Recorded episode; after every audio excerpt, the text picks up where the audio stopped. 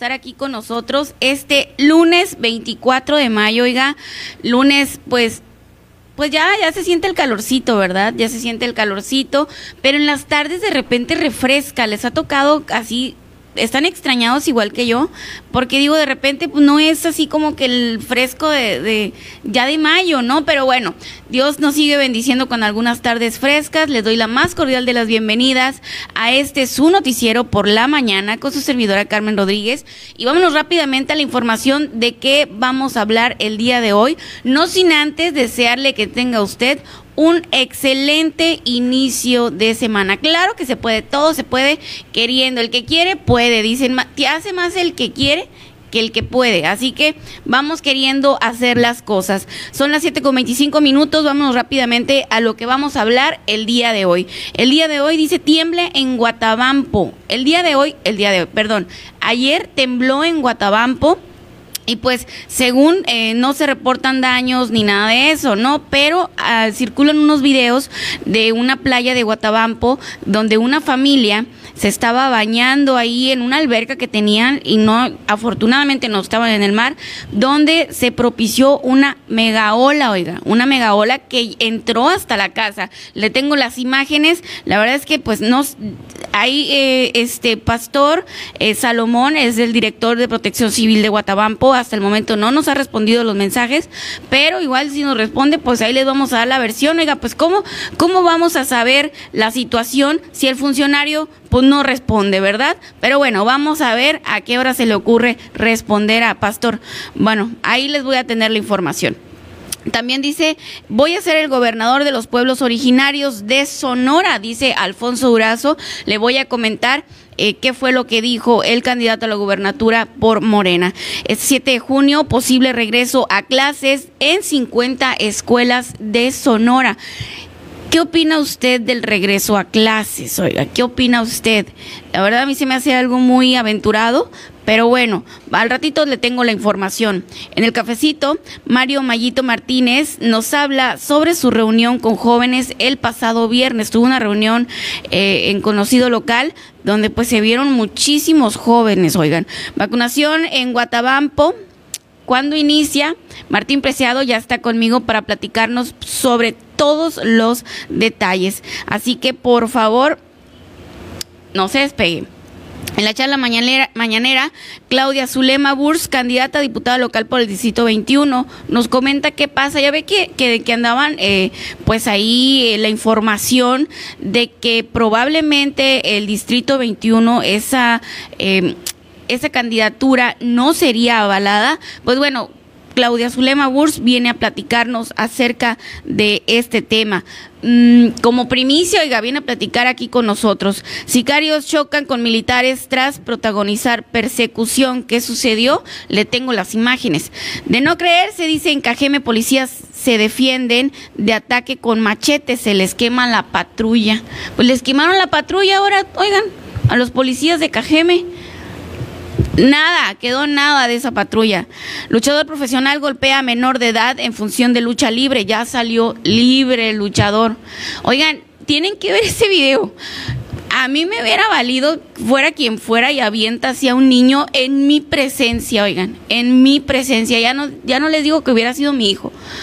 Es un fulano bien grosero. Ahorita les tenemos los videos. Choque en carretera Álamos Navojoa. Solo lesiones Solo lesiones leves fue el resultado. Adolfo Salazar, presidente de Morena Sonora, nos habla sobre la situación electoral en Sonora. Y pues bueno, ya les comenté de qué vamos a hablar. No vamos a ir una pausa, oiga, nos vamos a ir de corrido con la información de que en Guatabampo se va a iniciar este martes la vacunación para los que tengan 50 y más ya aquí en Navajoa ya se dio. Martín Preciado se encuentra conmigo, nos va a platicar acerca de cuándo inicia en Guatabampo y cómo se desarrolló la vacunación de los de 50 y más los chamacos, dice el Martín Preciado, para que nos platique cómo se llevó a cabo. Martín, buenos días.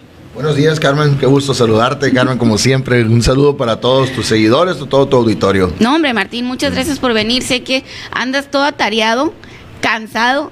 Sí, fíjate que sí andamos cansados, la verdad, pero, pero digo, el cansancio se, se gana con motivación también. Eh, le ganamos el cansancio, estamos muy motivados, hemos tenido una excelente jornada en todo lo que va de la, de la vacunación en el sur del estado. Hemos tenido una excelente jornada. Te lo puedo decir a los que les gustan los números, pues eh, básicamente hemos aplicado más de casi 80 mil eh, vacunas en todo el sur del estado, entre adultos mayores de 60 años, adultos de edad de 50 a 59 años, los chamacos que decíamos, todos los chamacos de 50 a 59, maestros eh, también se vacunaron una gran, cantidad de maestros, cerca de 12 mil maestros fueron ya, ya vacunados. Eh, tenemos una gran parte del personal de salud también que ya ha sido, ya ha sido vacunado. Entonces, hemos ido avanzando muy bien. Te, te repito, casi 80 mil vacunas ya aplicadas en todo el sur del estado. Pues eso nos habla del gran avance que tenemos. Y en los próximos días, como bien comentas, vamos a tener un avance mucho mayor todavía, porque las vacunas siguen llegando y ahora ya están llegando con, una, con, con un número muy alto, ¿no? muy grandes.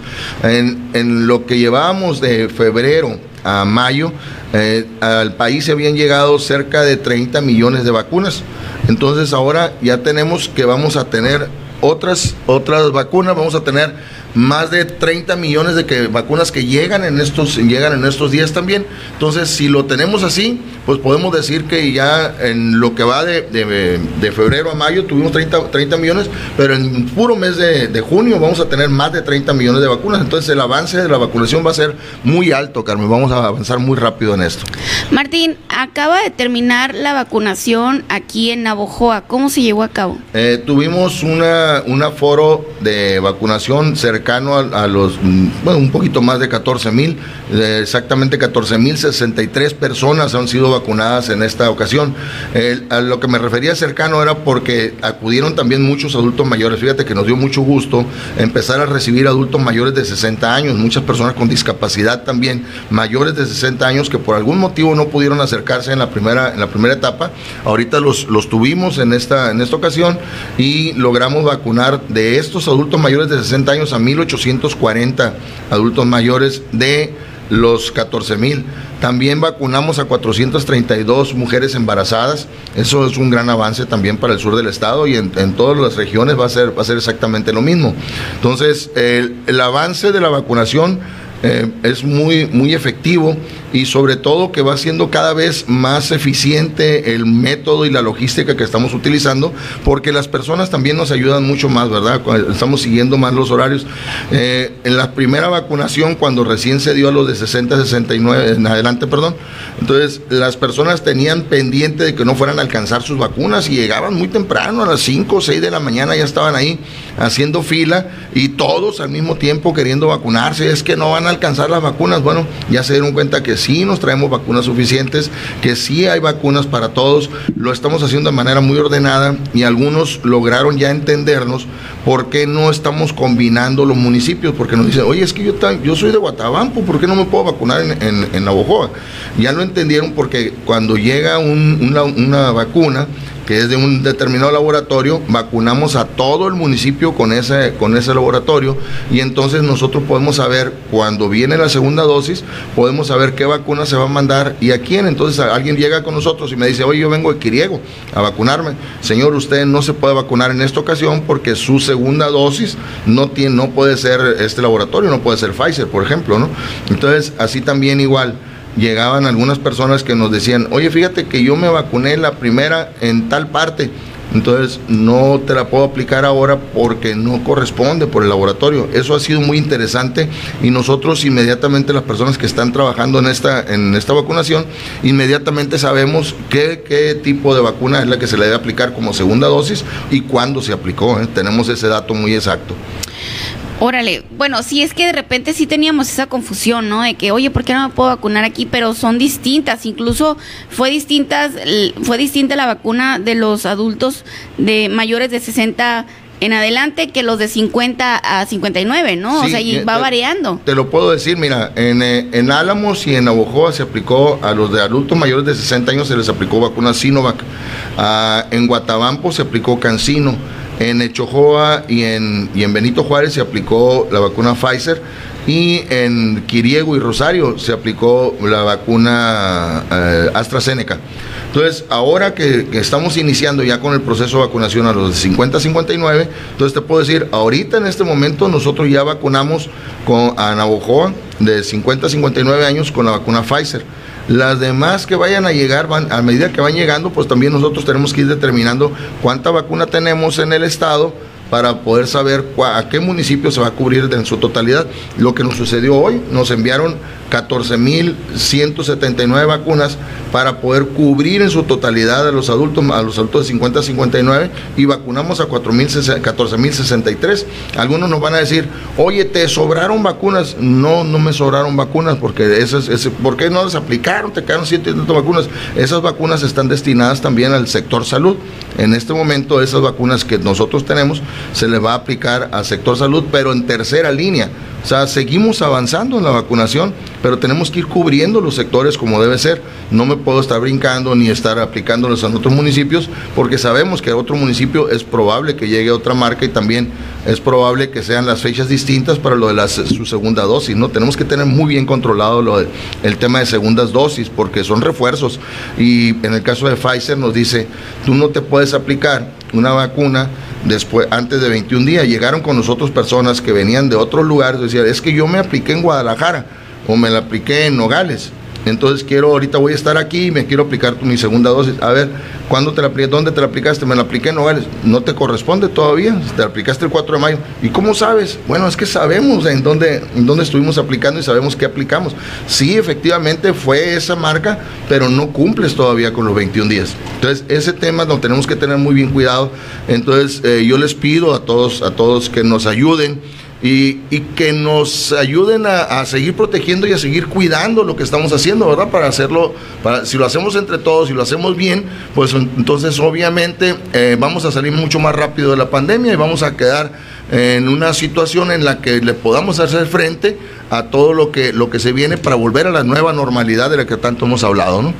Martín, eh, este martes inicia en Guatabampo para de los de 50 a 59, igual para mujeres embarazadas, ¿no? Con más de nueve semanas. Sí, eh, vamos a iniciar no nada más en Guatabampo, iniciamos en Benito Juárez también, lo hacemos de manera, de, manera simultánea. Vamos a estar en Benito Juárez dos días, eh, lo que es en el área, en el área urbana, vamos a estar martes y miércoles, y después de eso, el, el jueves, vamos a estar en Paredón eh, cubriendo toda la, parte que es paredón, paredoncito, sub baja. Vamos a estar también en la colonia Jecopaco y vamos a estar en, Agua Blanca. El martes también iniciamos en, Guatabampo, lo hacemos también, en, lo vamos a hacer de la siguiente manera. Cada día vamos a estar en una sede que es la Escuela Fausto Topete, ahí la invitación es para, para todos nuestros amigos que nos están escuchando en Guatabampo. Vamos a estar en la Escuela Fausto Topete los cuatro días de la semana. Los primeros dos días van a, van a acudir a, vacunarse adultos de 55 a 59 años. Son los primeros dos días. 55 a 59 años y lo vamos a hacer igual que lo hicimos aquí por orden alfabético el primer el primer día a las 9 de la mañana, los de la letra A, y así vamos a ir poco a poco eh, sabiendo exactamente eh, para cubrir las, las 27 eh, letras del alfabeto y que quede cubierta toda la población. El jueves y viernes vamos a hacerlo con los adultos de 50 a 55 años a 54 años, perdón, 50 a 55 a 54 años. Eso va a ser jueves y viernes. Entonces, de esa manera, lo que intentamos es que no todo mundo llegue al mismo tiempo. A todos les vamos a aplicar la vacuna. Solo que a unos lo vamos a aplicar el lunes, otros el martes otros el miércoles. Así es que no se preocupen, va a haber vacunas para todos, hay vacunas para todos. Estamos contemplando esa posibilidad de que hay algunos que no se vacunan, pero aún así estamos arriba de la capacidad porque sabemos que va a haber algunos que no se vacunaron y que también van a acudir, también la invitación a los adultos mayores. Entonces ahorita estamos hablando de tres, tres sectores. Los de 50 a 59, que son los que les corresponde en esta etapa, mujeres embarazadas con nueve semanas de gestación, es muy importante el dato y es muy importante que lo platiquen también con su ginecólogo, que le pregunten si se van a poder aplicar la vacuna. Nosotros no, no, estamos, no te estamos eh, pidiendo un documento donde diga que el médico te está autorizando, pero sí es importante que lo hagas, que acudas con tu ginecólogo, le preguntes, le hables por teléfono y le consultes para aplicarte la vacuna antes de acudir. Eh, las nueve semanas de gestación sí lo estamos solicitando, pero no te estamos pidiendo documento, por eso es importante que acudas con tu ginecólogo. Eh, también el otro segmento de la población son los adultos mayores de 60 años que por algún motivo no se no acudieron a vacunarse. Ahora nos daba mucha risa porque llegaban los adultos y nos decían, pues es que ya vi que no se murió mi compadre, ¿no? entonces, como ya vieron que no le pasó nada, pues entonces sí acuden a vacunarse. Ya está comprobado, ahí anda todavía mi compadre. Me lo voy a poner. Fíjate que de la ocasión anterior, a 60, 60 años en adelante, logramos vacunar a más de 16 mil adultos mayores. Hoy eh, tuvimos 1.840 adultos mayores, entonces quiere decir que a la fecha tenemos nosotros una, una, posibilidad de ya haber vacunado a 18 mil adultos mayores. Eso es un buen número ¿eh? Ah, para, para Navojoa nada más. Y logramos también vacunar a estos, a, estos jóvenes de 50 años. Los chamacos. Entonces ya, ya llevamos no nada más esos 18, sino los, los 11 mil más que tenemos. Ya vamos, vamos llegando a los 30 mil que, que, hemos logrado vacunar aquí en Navojoa nada más. ¿no? Qué, qué buena noticia, qué bonita noticia Ok, qué bonita noticia, Martín. Entonces, eh, inician en Guatabampo este martes, van a estar cuatro días. En Navajoa ya concluyó la vacunación de 50-59, ¿verdad? Navajoa ya concluimos la vacunación 50-59. Lo que se va a estar el día de hoy, van a estar vacunando es algunas personas de la tercera línea. Poco a poco vamos a ir entrando a, lograr vacunar a más de este sector. repito, no hemos terminado, todavía tenemos, tenemos algunos pendientes ahí con, con este sector que ya no son de primera línea en, en la, el frente del COVID pero seguimos, seguimos vacunando ese sector. Eh, también eh, lo vamos a hacer en Benito Juárez, es importante recalcarlo, porque eh, vamos a estar en dos municipios al mismo tiempo. nos han preguntado mucho, Carmen, y eso lo quiero decir, nos han preguntado mucho, y Chojoa y Álamos cada rato, ¿no? Sí, vi, de hecho, vi que alguien te cuestionaba ahí, que te preguntaba, y le dijiste, mañana le preguntamos a Martín. Bueno, la intención de, de, de poder dar la información es que cada, cada semana, como ya les había comentado, cada semana nos llegan al Estado eh, vacunas. La cantidad de vacunas que nos va llegando determina qué municipio vamos a poder cubrir. En este caso, eh, cubrimos Navojoa. Recordaremos que la, cuando 50-59 los primeros que se vacunaron fueron Echojoa. Y luego Echojoa y Benito Juárez, luego continuamos con Álamos, etcétera, ¿no? Entonces ahora, no es que hayamos empezado al revés, porque algunos dijeron, ah, como empezamos. No, lo que estamos haciendo es cubriendo el municipio en su totalidad con esas, a ese Según lo que llega, pues. población. Sí, entonces es, si ya logramos vacunar a Navojoa, ya estamos esta semana, estamos en, en Guatabampo y Benito Juárez, entonces yo les pido que estemos muy atentos a los, a, los ciudadanos de Álamos, de Chojoa, que estemos muy atentos porque es probable que la próxima semana tengamos la noticia de alguno de los dos municipios o los dos municipios. Pero sí vale la pena estar atento. Yo les agradezco mucho a todos los que se han comunicado conmigo y me preguntan, oye, ¿y Álamos para cuándo? Oye, Guatemala para tanto. Entonces, yo con eso ya cuando llega la, la, vacuna, pues les, les, puedo informar y ya ellos nos ayudan. Fíjate que ha sido muy importante la comunicación que ha habido entre los mismos ciudadanos. Alguno de ellos le llega la información, la comparte eh, y ya podemos, eh, se está dando información. Ha sido muy eficiente la, información que hemos tenido. Al principio había muchas confusiones y algunos tomaban una información de acá y es que me dijo mi compadre y es que me dijo, pero ahorita ya hemos basado la información oficial, ya, nos, ya se dieron cuenta cómo sí funciona la, la, información oficial que hemos sacado y entonces ya comparten la información que sí nosotros, nosotros generamos. Entonces yo les pido mucho y les pido a todos que nos ayuden ustedes también cuando compartimos esa información que salga de, de, una fuente oficial, Así es. como lo ha sido, ¿verdad? Y eso, eso ha sido muy bueno para toda la población. Definitivamente, Martín, definitivamente. Y pues bueno, lo podemos ver en, en tú siempre lo subes ahí a, a tus redes sociales. Sí. Eh, y, y, además, pues los medios, eh, yo la verdad no doy otra información que no me dé directamente Martín Preciado. Así que eh, cualquier cosa, cualquier duda que usted tenga. Luego, fíjate que siempre me preguntan, mira, se la pasan preguntándome, Carmen, pregúntale a Martín, Carmen, pregúntale a Martín. Pero bueno, afortunadamente es información que tú ya me has dado en algún momento. También dice Carla Balmaceda en Naujoa, ¿para cuándo cumple, para cuándo los que cumplen 50 años en diciembre? Yo creo Eh, pues los de cuan- 49.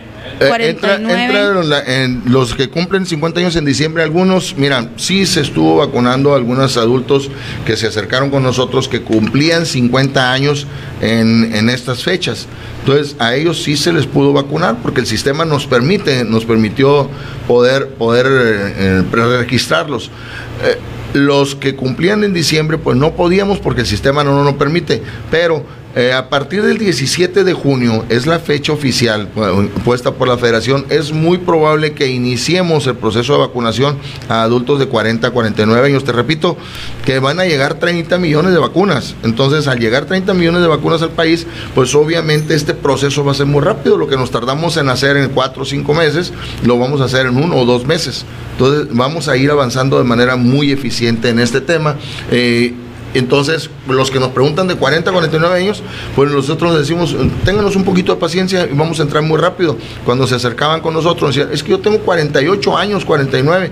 Bueno, ya vas a entrar en la siguiente etapa, no te preocupes, a partir del 17. Ah, pues ya muy rápido, ¿no? Claro, ya esperamos, esperamos dos años A a que esto 17. sucediera, ¿no? Entonces ya. Ya podemos tener ya podemos tener fechas más más seguras porque alguien nos les había dicho oye es que al ritmo que van van a terminar de vacunar en el 2027 y no con tantos años pues bueno la buena noticia es que al ritmo que vamos ahorita ahorita como lo estamos marcando para octubre esperamos nosotros en todo el país tener vacunado a toda la población que se va a poder vacunar, por lo menos con unas con una de las dos do- de las dosis que le corresponde, ¿no? Entonces, lo que muchos decían que lo, lo- lo haríamos hasta el 20 2027, podemos decir con mucha satisfacción que es muy probable que para octubre ya tengamos vacunado al 100% de la población que se pueda vacunar y que se quiera vacunar, que esté en edad de vacunarse, ¿verdad? Por lo menos con una de las dos dosis, porque obviamente recordaremos que las que la vacuna lleva un proceso en el que tú dices, yo me vacuné en esta fecha, cuando me toca mi segunda dosis? Si es AstraZeneca, AstraZeneca nos pide de 8 a 12 semanas para poder vacunarte. Entonces, si son ocho semanas, son dos meses mínimo, ¿no? Por lo menos en octubre ya debemos haber aplicado la primera y es probable que en diciembre ya le estemos aplicando su segunda dosis. Ándale, pues, pues bueno, yo creo que me va a tocar hasta octubre. No, Pero- no, no te hagas tan chamaquita, Carmen, tampoco. A mí me No. va a tocar hasta octubre. O sea, oiga, pero es que de repente qué curioso, ¿no? Porque lo- por lo general, Martín, lo, lo común es que uno se ande quitando la edad, pero ahora la- a la hora de la Eh. vacuna, no, yo tengo más edad, yo tengo 50, ya voy a, eso- cumplir. A eso voy, eso precisamente por eso te decía, no te hagas tan chamaquita, porque algunos sí nos dicen, oye, pues es que fíjate que yo tengo tanto años, pero ya parezco de tanto, ¿no? O sea, ya- ahora sí nos decían ¿Es que parecía. Sí, claro, sí, lo- sí, sí lo dijeron varias veces. Qué bárbaro. No, pero es que eh, es, es entendible, ¿no, Martín? Es la desesperación del ciudadano del- de que ya querer estar, eh, pues, inmune a este virus tan Te- Te fatal. voy a platicar algo, algo que a mí me dio mucho gusto. Yo veía, siempre vi, cuando las primeras personas, en cuanto cuando iban a vacunarse, a mí me llamó mucho la atención que se tomaran foto. O sea, le tomaban la foto, se tomaban la foto. Oye, es que, pa- que, que pase mi hija, mi hermano, para que me tome la foto. Sí, claro. Incluso los de Sedena estaban ahí, pues vigilando que les estuvieran poniendo la, la vacuna. Y luego decían, oye, tómame una foto, ¿no? O sea, a ellos mismos, o sea, todo el mundo queriendo eh, que le tomaran la foto cuando se estaban vacunando. Y yo, a mí me llamaba mucho la atención y me, y, digo, yo lo hacía, tomé muchas fotos también ahí, ¿no? Donde, de las personas que estaban ahí. Pero ayer que me tocó vacunarme, ayer me vacuné, a mí me tocó, yo, yo entro en la, en la etapa de los chamacos, chavorrucos, El- del, el- del el- quinto piso. Martín, tú no te brincaste las trancas. No, no, no me brinqué las trancas. Algunos me, eh, algunos me, me lo han dicho, oye, pues si tú podías. Sí, sí podía, la verdad que sí podía, pero la verdad es que yo siempre me estuve esperando a que fuera el momento, porque a mí es cuando me toca, ¿no? Entonces, digo, al final de cuentas, lo, lo, lo hacemos no por, por otra cosa que no sea el respeto de las reglas, que si los, yo lo estoy pidiendo a todo el mundo, pues obviamente me tocaba hacerlo a mí también. Me vacuné ayer. Me vacuné ayer y te puedo decir que casi fue el último que se vacunó, esperando pues que llegue, que alcanzaran las vacunas. Si a alguien le faltaba, pues yo no habría ningún problema. Yo me podría vacunar en otro momento, yo sabría que podía hacerlo. Pero eh, esperamos al último momento, ya que vimos que ya las vacunas eran suficientes, que todavía, todavía había vacunas. Entonces aproveché y me vacuné conforme a mi edad eh, pero cuando te digo que, me llamaba mucho la atención lo de las fotos, me tomaron fotos, obviamente, ¿no? Los compañeros que estaban ahí me tomaron fotos, ¿cierto? Eh, y luego, luego le dije, mándamela, ¿no? Para poder presumírsela a mis amigos y poder presumírsela también a mi familia, ¿no? Sí, todo el mundo. Yo también le tomé foto a mi nana, a mi mamá, o sea. Eh, lo que pasa es que, Carmen, esto es una esperanza de vida. La verdad, la vacuna es una esperanza de vida yo me siento muy contento de que podamos, podamos tener esta vacuna ya en el país y que lo estemos haciendo de manera tan rápida, porque cuando tú llevas a vacunar, tú, tú, tú llevaste a vacunar a tu nana. Cuando tú llevaste a vacunar a tu nana, tú sabías que le estabas dando esa esperanza de vida a tu nana, ¿verdad? Sí. Entonces tú sabes que se vacunaron, tu, tu, mamá se vacunó tu mamá en estos días también.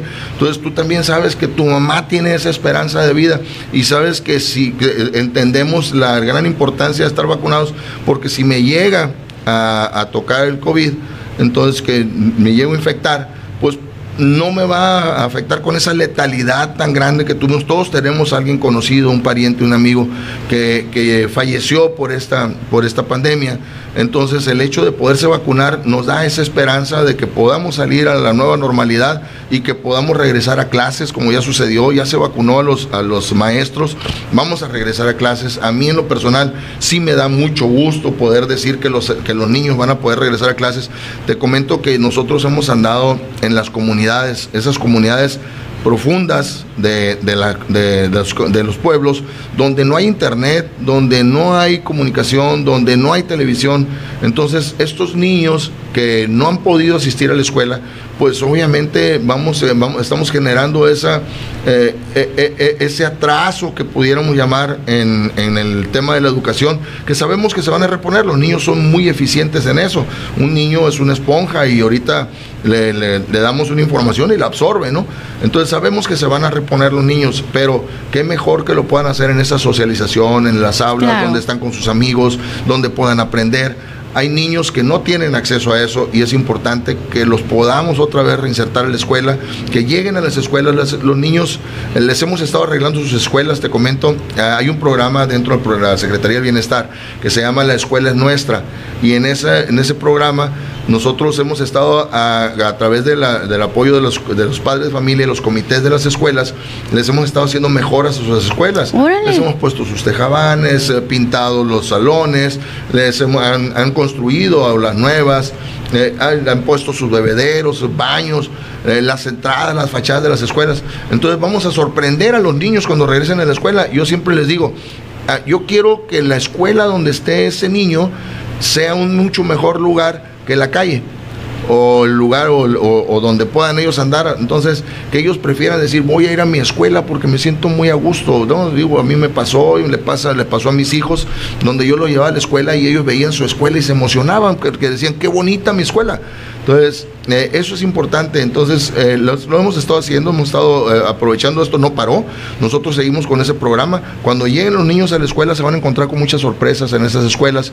y qué bueno, ¿verdad? Porque también decimos, yo quiero que los niños se sientan más seguros en la escuela incluso que en su casa, que en algunos casos, algunos niños sí nos dicen, es que estoy más a gusto en la escuela que en mi casa. Entonces, qué bueno, qué, padre, ¿verdad? O sea, eso, Es, eso, es, emocionante, que puedan ir a la escuela y que se sientan a gusto, que tengan un lugar cómodo para trabajar, para aprender. Entonces, ahora lo vamos a lograr, vamos a, vamos, van a llegar a las escuelas. Algunas escuelas ya, ya han avanzado mucho en eso, otras poco a poco lo vamos a hacer, pero es importante que los niños regresen a las escuelas. Definitivamente, Martín, pues muchas gracias por la información.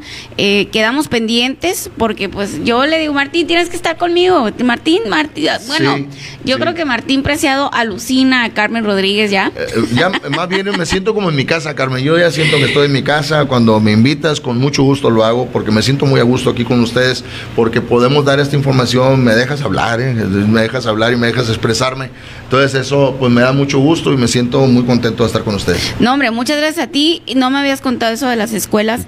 Te voy a invitar. claro eh, próximamente para que me platique sobre las mejoras y en qué escuelas están trabajando, a qué escuelas también, o sea, qué escuelas faltan por trabajarles, porque es una información muy, muy interesante. Es que yo creo, Carmen, que ahora con lo de la pandemia, la, el COVID, pues obviamente toda la información se fue a eso, ¿no? Y estamos pensando que todo ha sucedido con eso. Algunos hemos creído que eh, al momento de, que, de quedarnos en casa el mundo se detuvo. Entonces, pero no, seguimos, seguimos avanzando. El gobierno federal siguió con sus actividades, algunas, no todas, obviamente. La Secretaría del Bienestar fue una de las, de las secretarías que no pudo parar durante la pandemia y qué bueno que lo hizo, porque nosotros seguimos, seguimos eh, con los programas oficiales, eh, seguimos trabajando. Eso ayudó a que la pandemia pudiera de alguna manera no afectar tanto lo que lo, como se hubiera esperado. Entonces, em, seguimos avanzando, nosotros seguimos con los, programas, pero sobre todo lo importante de todo esto es que hay cosas que nosotros seguimos trabajando y no lo estuvimos diciendo porque la pandemia nos traía muy, muy estresados, ¿no? Entonces va a ser bueno regresar con buenas noticias, seguimos con buenas noticias en todo, en todo este aspecto. La escuela es nuestra, es una muy buena noticia que lo van a ver los niños cuando regresen a sus escuelas. Ya está, Martín. Entonces queda pendiente la invitación. Muchísimas gracias, como siempre, por las buenas noticias que nos traes. Voy a seguir en contacto contigo para ver cómo se desarrolla la vacunación en Guatabampo. Claro que sí, con mucho gusto. Aquí vamos a estar informando también. Y cuando gustes, ya sabes, estamos, estamos a la orden. Ya dijo, ¿eh? Ya dijo, aunque me ande alucinando porque no lo dejo en paz, San Martín. O que me regañes, Carmen, porque Carmen es de las pocas que me regaña y me regaña. Cada vez que me habla me regaña. Oye, Martín. Bueno, pues, está bien. Oye, Martín, pues es que imagínate, de repente me llegan mensajes de, de nuestros seguidores, de nuestros amigos, y, y ya sabes que yo yo, yo siempre estoy al lado del ciudadano, entonces le hablo, a ver Martín, ¿qué onda con esta situación? Sí, sí, sí, la verdad me consta, así lo haces. Este, cuando tengan alguna pregunta pueden hacérsela a Carmen perfectamente bien y sepan que sí me la va a hacer llegar, me la hace llegar y sí podemos estar informando, claro que sí, con todo gusto, Carmen. Muchas gracias Martín, pues nos vemos próximamente. Gracias. Muy bien, esta fue la entrevista con Martín Preciado. Eh, el día martes inicia la vacunación de eh, para las personas de 50 años a 59 en Benito Juárez también. Así que esténse muy al pendiente. Ah, si usted se perdió la entrevista, no se preocupe, queda grabada. Además, la vamos a subir aparte para que usted también, pues no batalle, ¿no? Que usted tenga toda la información a la comodidad. Vamos a ir a una pequeña pausa y continuando, les voy a platicar sobre tembló en Guatabampo, oigan, tembló en Guatabampo, ya me respondió este pastor Salomón, director de protección civil en Guatabampo, ahorita vamos a ver qué fue lo que nos puso. Pues tengo unos videos eh, donde una ola, oigan, se, se, generó una ola muy gigante en una de las playas de Guatabampo que entró hasta las casas y quedó grabada por una cámara de seguridad. Le tengo el video, vamos a ir a una pequeña pausa y continuamos aquí en las noticias de la mañana con su servidora Carmen Rodríguez.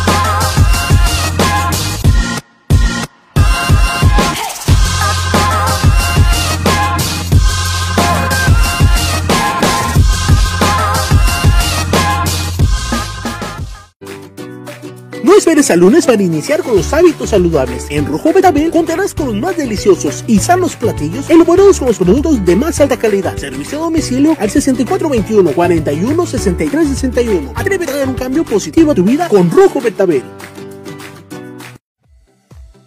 El Rincón de las Salsas el lugar donde encontrarás la más grande variedad de salsas de todo el sur de Sonora. Contamos con más de 70 tipos de salsas diferentes, desde las más suaves hasta las más picosas. Además, contamos con todo para el parrillero, tablas de mezquite y mandiles personalizados para tu hogar o para regalar. Ven, conócenos y disfruta del verdadero sabor de tus comidas y botanas. Te esperamos en Cuauhtémoc, esquina con Quintana Roo, el rincón de las salsas.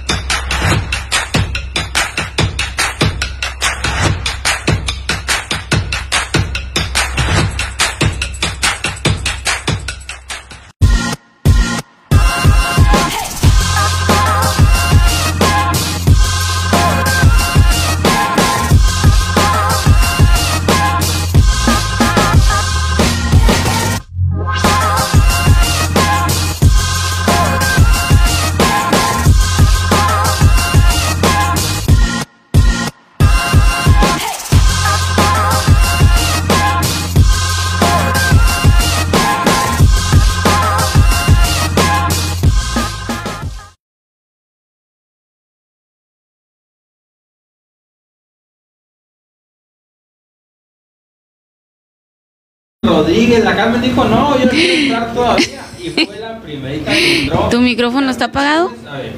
Ahí está. Ahí está. Ahí está. Bueno, aquí estamos ya. Fíjate, Carmen Rodríguez, que hay como información de este fin de semana.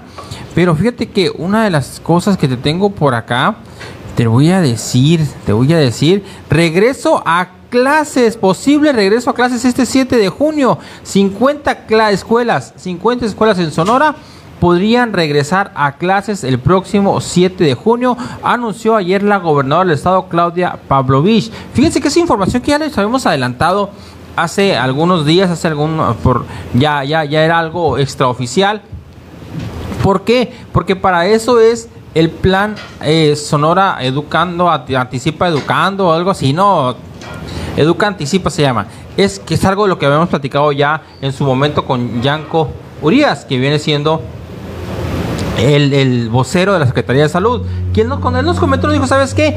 Eh, tenemos ahorita en este momento seis escuelas. En Hermosillo hay seis escuelas que ya están recibiendo clases con un programa, con un modelo que, que, dice, ¿sabes qué? Tantos alumnos van un día, tantos alumnos, otros están dividiendo los alumnos, están haciendo ahí algunas estrategias, están haciendo algunas cosas que les permiten, que les permiten ir planeando, ir programando cómo van a llevar un posible regreso a clases ya de manera general. Hasta hoy no ha habido problemas con ese modelo anticipa para la educación que está llevando allá en Hermosillo, que como les comento, se está aplicando en seis, en seis escuelas, en seis colegios, hay seis escuelas particulares. Entonces, Carmen, si vienen 50 escuelas, pues obviamente podría o debería tocarnos una o dos acá en el sur del estado, ¿verdad? Ya sea Navojoa, Guatabán, Pálamos, Echojoa, ya estaremos viendo dónde se pudiera dar el caso que haya que haya eh, escuelas en este modelo de educación anticipa que podrían permitir un regreso a clases un poquito adelantado. Ya el personal educativo ya se vacunó, Carmen. Eso fue por allá del 14 de mayo. ¿Sí? Entonces estaríamos hablando de que para el 7 de junio ya estarían eh, cumpliendo sus tres semanas. Hay que recordar que la vacuna, no porque te vacunes significa que ya eres inmune. Tienen que pasar tres semanas para que la vacuna haga los efectos necesarios. Es un, biológico que, que, que su efectividad máxima la alcanza de las tres semanas en adelante. Entonces los maestros estarían el 7, bueno, no solamente los maestros, todo el personal educativo en general, el 7 de junio estarían alcanzando esa inmunidad deseada y ya se podría llevar a cabo un regreso a clases donde habría que ver cuántas escuelas son 50 escuelas en el estado, ¿no? ¿Cuál, cuáles, irán, cuáles, ¿Cuáles irán a ser las que abran aquí en Navojoa? Pues Porque va, va, a tocar, o sea, yo creo que va a ser en todo el estado, ¿no? Es, es, algo complicado porque cuántas escuelas tenemos aquí de nivel básico, por ejemplo, ¿no? Que son que serían las que se podrían abrir en un momento dado. Son 50 escuelas y, y, ponle que en general, pues no sé, ¿cuántas escuelas podemos tener aquí en Navajo? O, o todo el sur de Sonora, ¿cuántas escuelas? 400, 500, no sé, o sea, por decir un número. Muchísimas. Porque hay muchísimas escuelas de todos los niveles. Entonces, no es un regreso a clases general. Hay que aclararlo. Se haría una prueba con 50 planteles educativos. Tampoco irían todos los alumnos, Carmen, habría alguna planeación. Y además de eso, también sería voluntario, ¿eh? no sería obligatorio asistir a clases todavía, sería voluntario. Si algún papá no momento dice, ¿sabes qué? Yo no quiero que mi hijo haga esas pruebas. Ah, bueno, pues tu hijo no va a hacer esas pruebas. Entonces va a haber alguna planeación. Ahora te voy a dar un poquito la contraparte de la moneda y no significa que esté mal, simplemente es algo que ya está pasando. que vaya a pasar, ¿no? No, sí, significa que en todas partes va a pasar lo mismo. Exactamente. Claro. Bueno, ahorita les va, le va a dar la información Miguel eh, que en otros estados donde pues ya se había realizado este pues programa piloto, digamos, ¿no? Que, que regresaron a clases. ¿Qué pasó, Miguel? Aunque mira, el, programa que se está llevando en Sonora es un programa exclusivo, ¿no? O sea, lo implementó la Secretaría de Educación y Cultura en coordinación con las... Bueno, no, lo implementa la Secretaría de Salud en coordinación con la Secretaría de Educación y Cultura. Allá no sabemos si sea el mismo modelo o sea otro modelo. Pero fíjense que allá en Campeche, en Campeche donde ya había habido un regreso a clases, regresaron a clases presenciales el 19 de abril, ya tuvieron que cerrar. No es directamente por problemas en las escuelas. Lo que pasa es que el gobierno federal lo dijo muy claro. Si no estamos en semáforo verde, no podemos estar en clases. Y en este caso, Campeche, que era uno de los municipios que por muchos meses se mantuvo en semáforo verde, cambió a amarillo. Entonces de ahí viene la necesidad de suspender de nuevo las clases. El titular de Educación del Estado, Ricardo Co. Cambranis, informó el día de ayer que cerrarán las 135 escuelas que reanudaron actividades el pasado 19 de abril. Todo esto con el fin, con el propósito de salvaguardar, salvaguardar la salud de la población en los 135 planteles del plan piloto para la reactivación escalonada de los servicios educativos. Todo esto se da el problema no es directamente por las escuelas, no, hay que aclararlo. El problema es porque Campeche en general, el, todo el estado tuvo que cambiar de semáforo, Carmen cambió de semáforo verde a semáforo amarillo y ahí es como aumenta el riesgo, no no son ya actividades esenciales. Pues la educación es una actividad esencial y por eso es el motivo que los niños se regresaron a las clases en línea. Carmen Rodríguez, ¿qué te parece? Pues definitivamente tienen que ser programas, Miguel, eh, pues muy bien desarrollados, porque si Campeche era de los que estaban en, pues en semáforo verde, ¿qué los llevó entonces allá no estar en semáforo verde, no?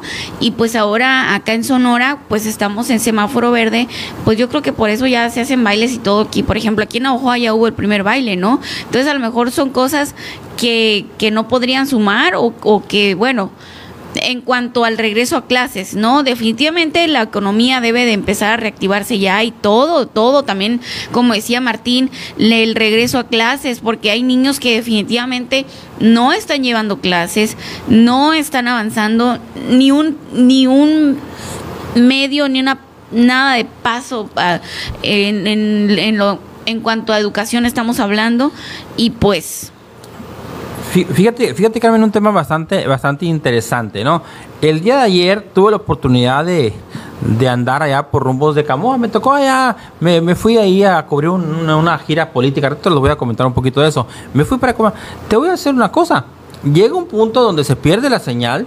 Sí, no, ya no puede comunicar con él. O sea, no hay forma de comunicarse, no hay señal, no hay internet, batallas para una llamada, incluso no hay llamadas en muchas áreas. Entonces, ¿Cómo pueden esas personas llevar algún tipo de educación, esos niños, esos jóvenes, si no tienen ni siquiera la forma de conectarse, Carmen? O deja tú, Miguel, por ejemplo, independiente, y, deja tú, por ejemplo, bueno, ok, no hay este maestros, a lo mejor, porque incluso a veces los maestros son fuera, son de fuera de ahí, porque a veces criticamos a los maestros, ¿no? Que no le dan seguimiento a los niños. Pero imagínense que, que el maestro también se quiere comunicar para la comunidad, para decirles, oigan, pues hoy hagan este trabajo, eh, trabajen en estas páginas. No se puede tampoco, oigan, tiene, tendría que ir el maestro hasta allá, dejarles los, los, los libretitas y, y, ya pues este que los niños estudien porque ni llamadas entran. Pues de qué manera podríamos pensar entonces que van a tomar clases en línea pues no. Exactamente Carmen. No. vamos a una pausa qué te parece pero Vamos a ir a una pequeña pausa, Miguel, y la verdad es que yo te si yo estuviera viendo el programa, yo te reclamaría, Miguel. ¿Por qué? Porque yo les había dicho que la nota que seguía era la del temblor de, de Guatabampo y que la superó. La, la verdad es que está bien impresionante. Van a ver la ola ahorita cuando regresemos, Carmen. Bueno, primero viene Berardo Soto y después la ola. Sí, vamos a ir a una pausa porque ya me llegó mi siguiente invitado, el S. Berardo Soto, candidato al 20 distrito por la Alianza, que nos va a platicar cómo va su campaña. Ya son los últimos días de campaña, oigan, y pues deben de, de pues de decir más su propuesta, ¿no? Que la gente los conozca, porque ya menos se acaba esta situación, oiga, y usted, como siempre, tiene la última palabra en todo, aquí en las noticias, en las elecciones, en todo, el ciudadano es el que tiene la última palabra. Así que vamos a ir a una pausa y continuamos y ya después les voy a dar la nota esta de la mega ola. Vamos a ir a una pausa y continuamos aquí en las noticias con su servidora Carmen Rodríguez.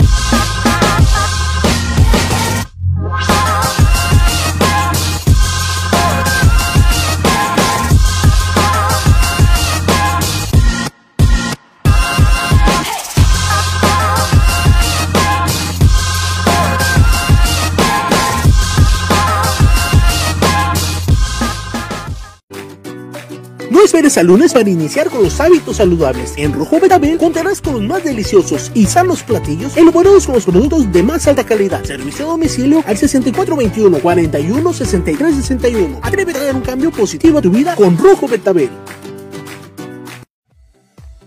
El Rincón de las Salsas, el lugar donde encontrarás la más grande variedad de salsas de todo el sur de Sonora. Contamos con más de 70 tipos de salsas diferentes, desde las más suaves hasta las más picosas. Además, contamos con todo para el parrillero, tablas de mezquite y mandiles personalizados para tu hogar o para regalar. Ven, conócenos y disfruta del verdadero sabor de tus comidas y botanas. Te esperamos en Cuauhtémoc, esquina con Quintana Roo, el Rincón de las Salsas.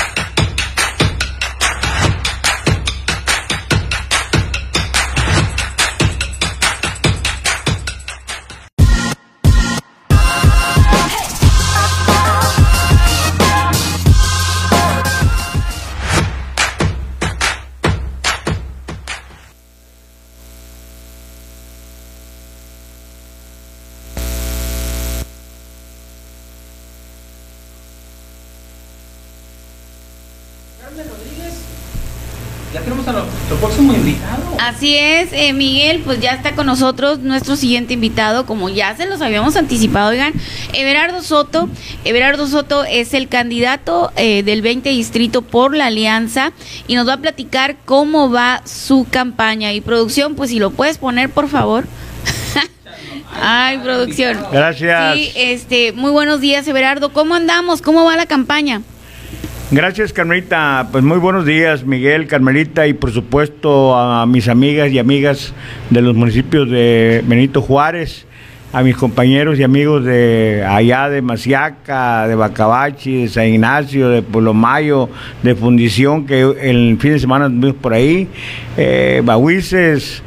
Buenos días, que Dios me los bendiga y que me los siga bendiciendo. Muy bien, Carmelita, muy contentos, muy contentos en este caminar por el, las diferentes comunidades del Distrito 20, muy contentos porque hemos tenido una gran respuesta con la ciudadanía, la plática en cortito, la plática con grupos muy importantes de jóvenes, de mujeres, de pequeños empresarios, de la ciudadanía en general, muy contentos platicando con ellos y buscando cómo entramos juntos eh, los gobiernos, los diputados, en busca del progreso o el, en busca del mejoramiento de sus comunidades, de sus, barrios. Muy contentos, Carmelita. Everardo, eh, bueno, yo, pues es, tu distrito está muy amplio, ¿no? Tu distrito está muy amplio.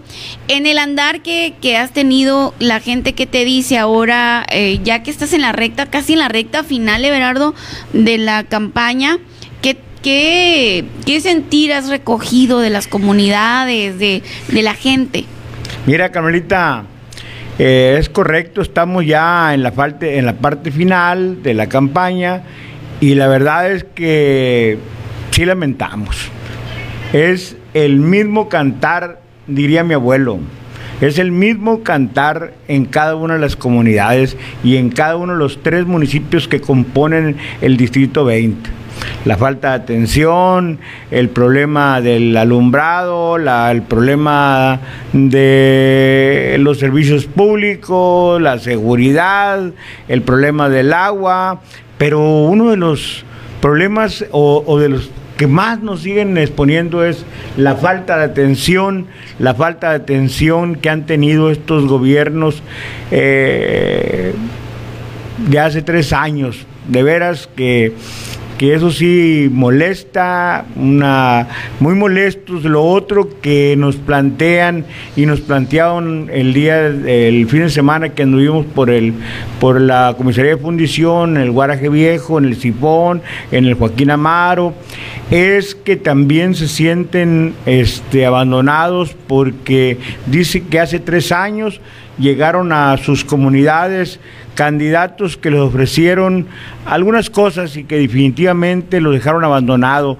Se quejan mucho de la falta de los programas sociales que les quitaron, como el Prospera, como el, empleo temporal, como lo que viene siendo el seguro popular. La verdad es que sí están molesta la gente, sí están molestos los ciudadanos y ellos dicen que definitivamente no comparten el, lema que traen primero los pobres, porque parece ser que a ellos, a ellos son los que más han afectado con los programas sociales y, y recordarte que el distrito 20 es un distrito netamente rural, ¿sí? Y definitivamente hay una serie de problemas y los programas sociales pues jugaban un papel muy importante en la economía familiar y en la economía de cada una de las, de las comunidades.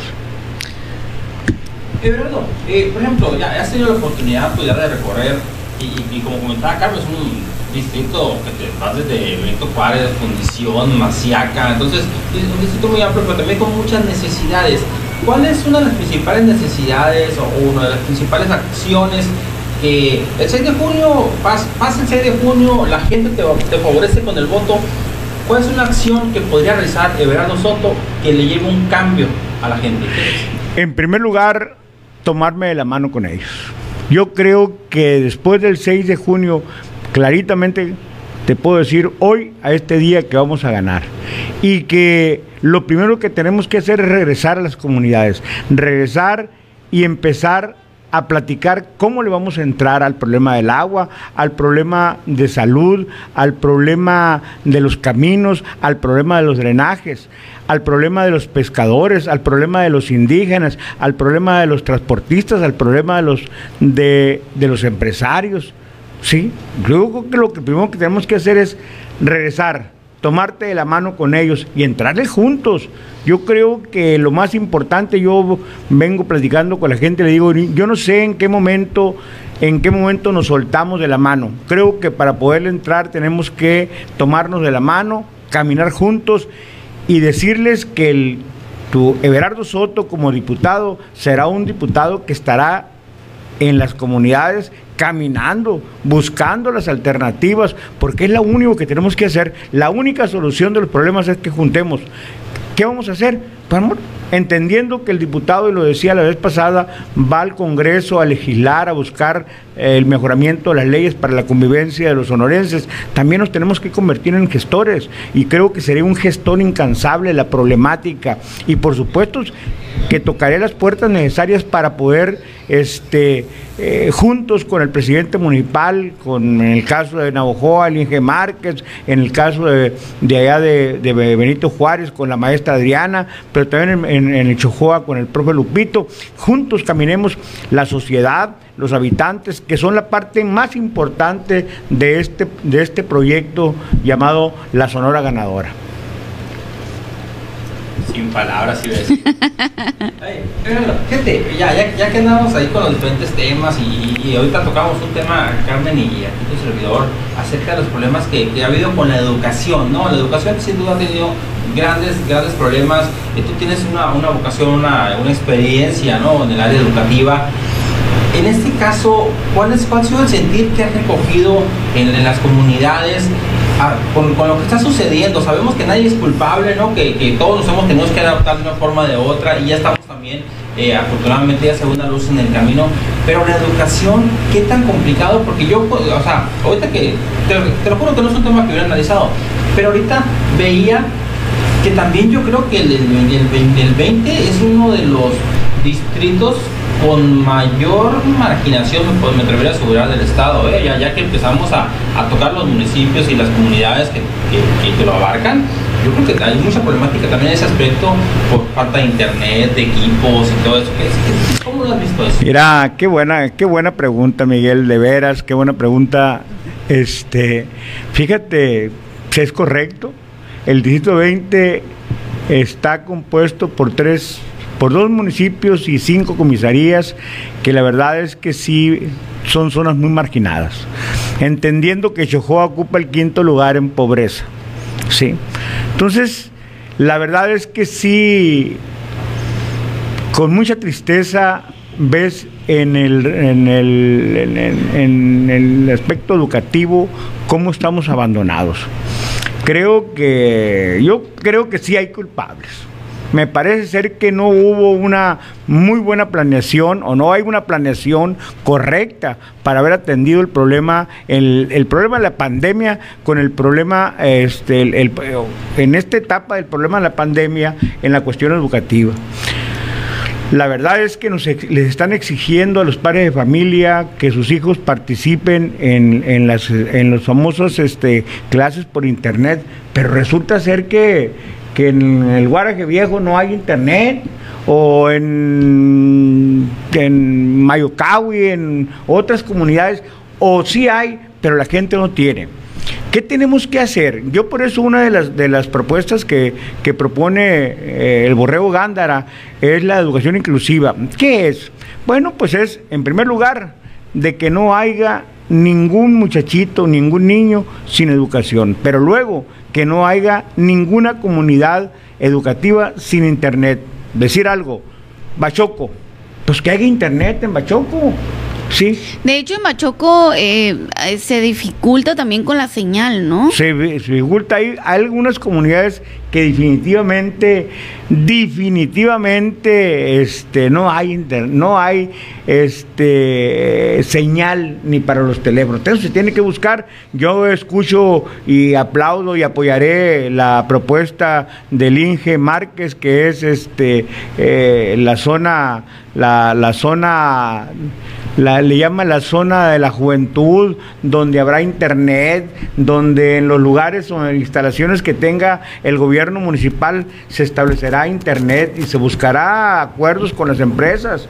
¿Sí? Entonces, yo creo que eso es lo que tenemos que hacer. Definitivamente sí hay un grave problema en la cuestión de la educación. Las infraestructuras de las escuelas están por los suelos. La verdad es que vamos a tener un gran retraso se decía que teníamos un gran retraso en frente a otros, eh, a otros países en el, en el aspecto educativo, pues ahora con este problema que tuvimos de la pandemia, la verdad es que los gobiernos, los el gobierno federal definitivamente no tiene un plan y nunca tuvo un plan de emergente para el problema de la educación. Vamos, tenemos un gran retraso en el, en el caso de las primarias, en secundaria y en, y en, y en, la, y en la, lo que es la parte profesional, ya en las universidades y en las preparatorias. Entonces yo creo que tenemos que entrarle. Definitivamente, profe, porque sí, eh, eh, eh, es que sí, pues, o sea, realmente hay mucha gente que ahorita, y por ejemplo, ahorita que estamos hablando de un regreso a clases, que no sabemos si las escuelas realmente están acondicionadas para, para el regreso seguro, ¿no? De nuestros hijos a clases. Y, pero también está la situación esa de que hay muchos niños que ahorita no están tomando clases, no están, nada, nada, absolutamente nada. ¿Por qué? Porque su comunidad o su su estatus económico pues no se los permite, ¿no? Definitivamente, yo creo que si habláramos de, de porcentajes, si habláramos de porcentajes, yo me puedo, me, me animo a decir que un 70% de los muchachos en este distrito, en el caso de las primarias, no están recibiendo nada.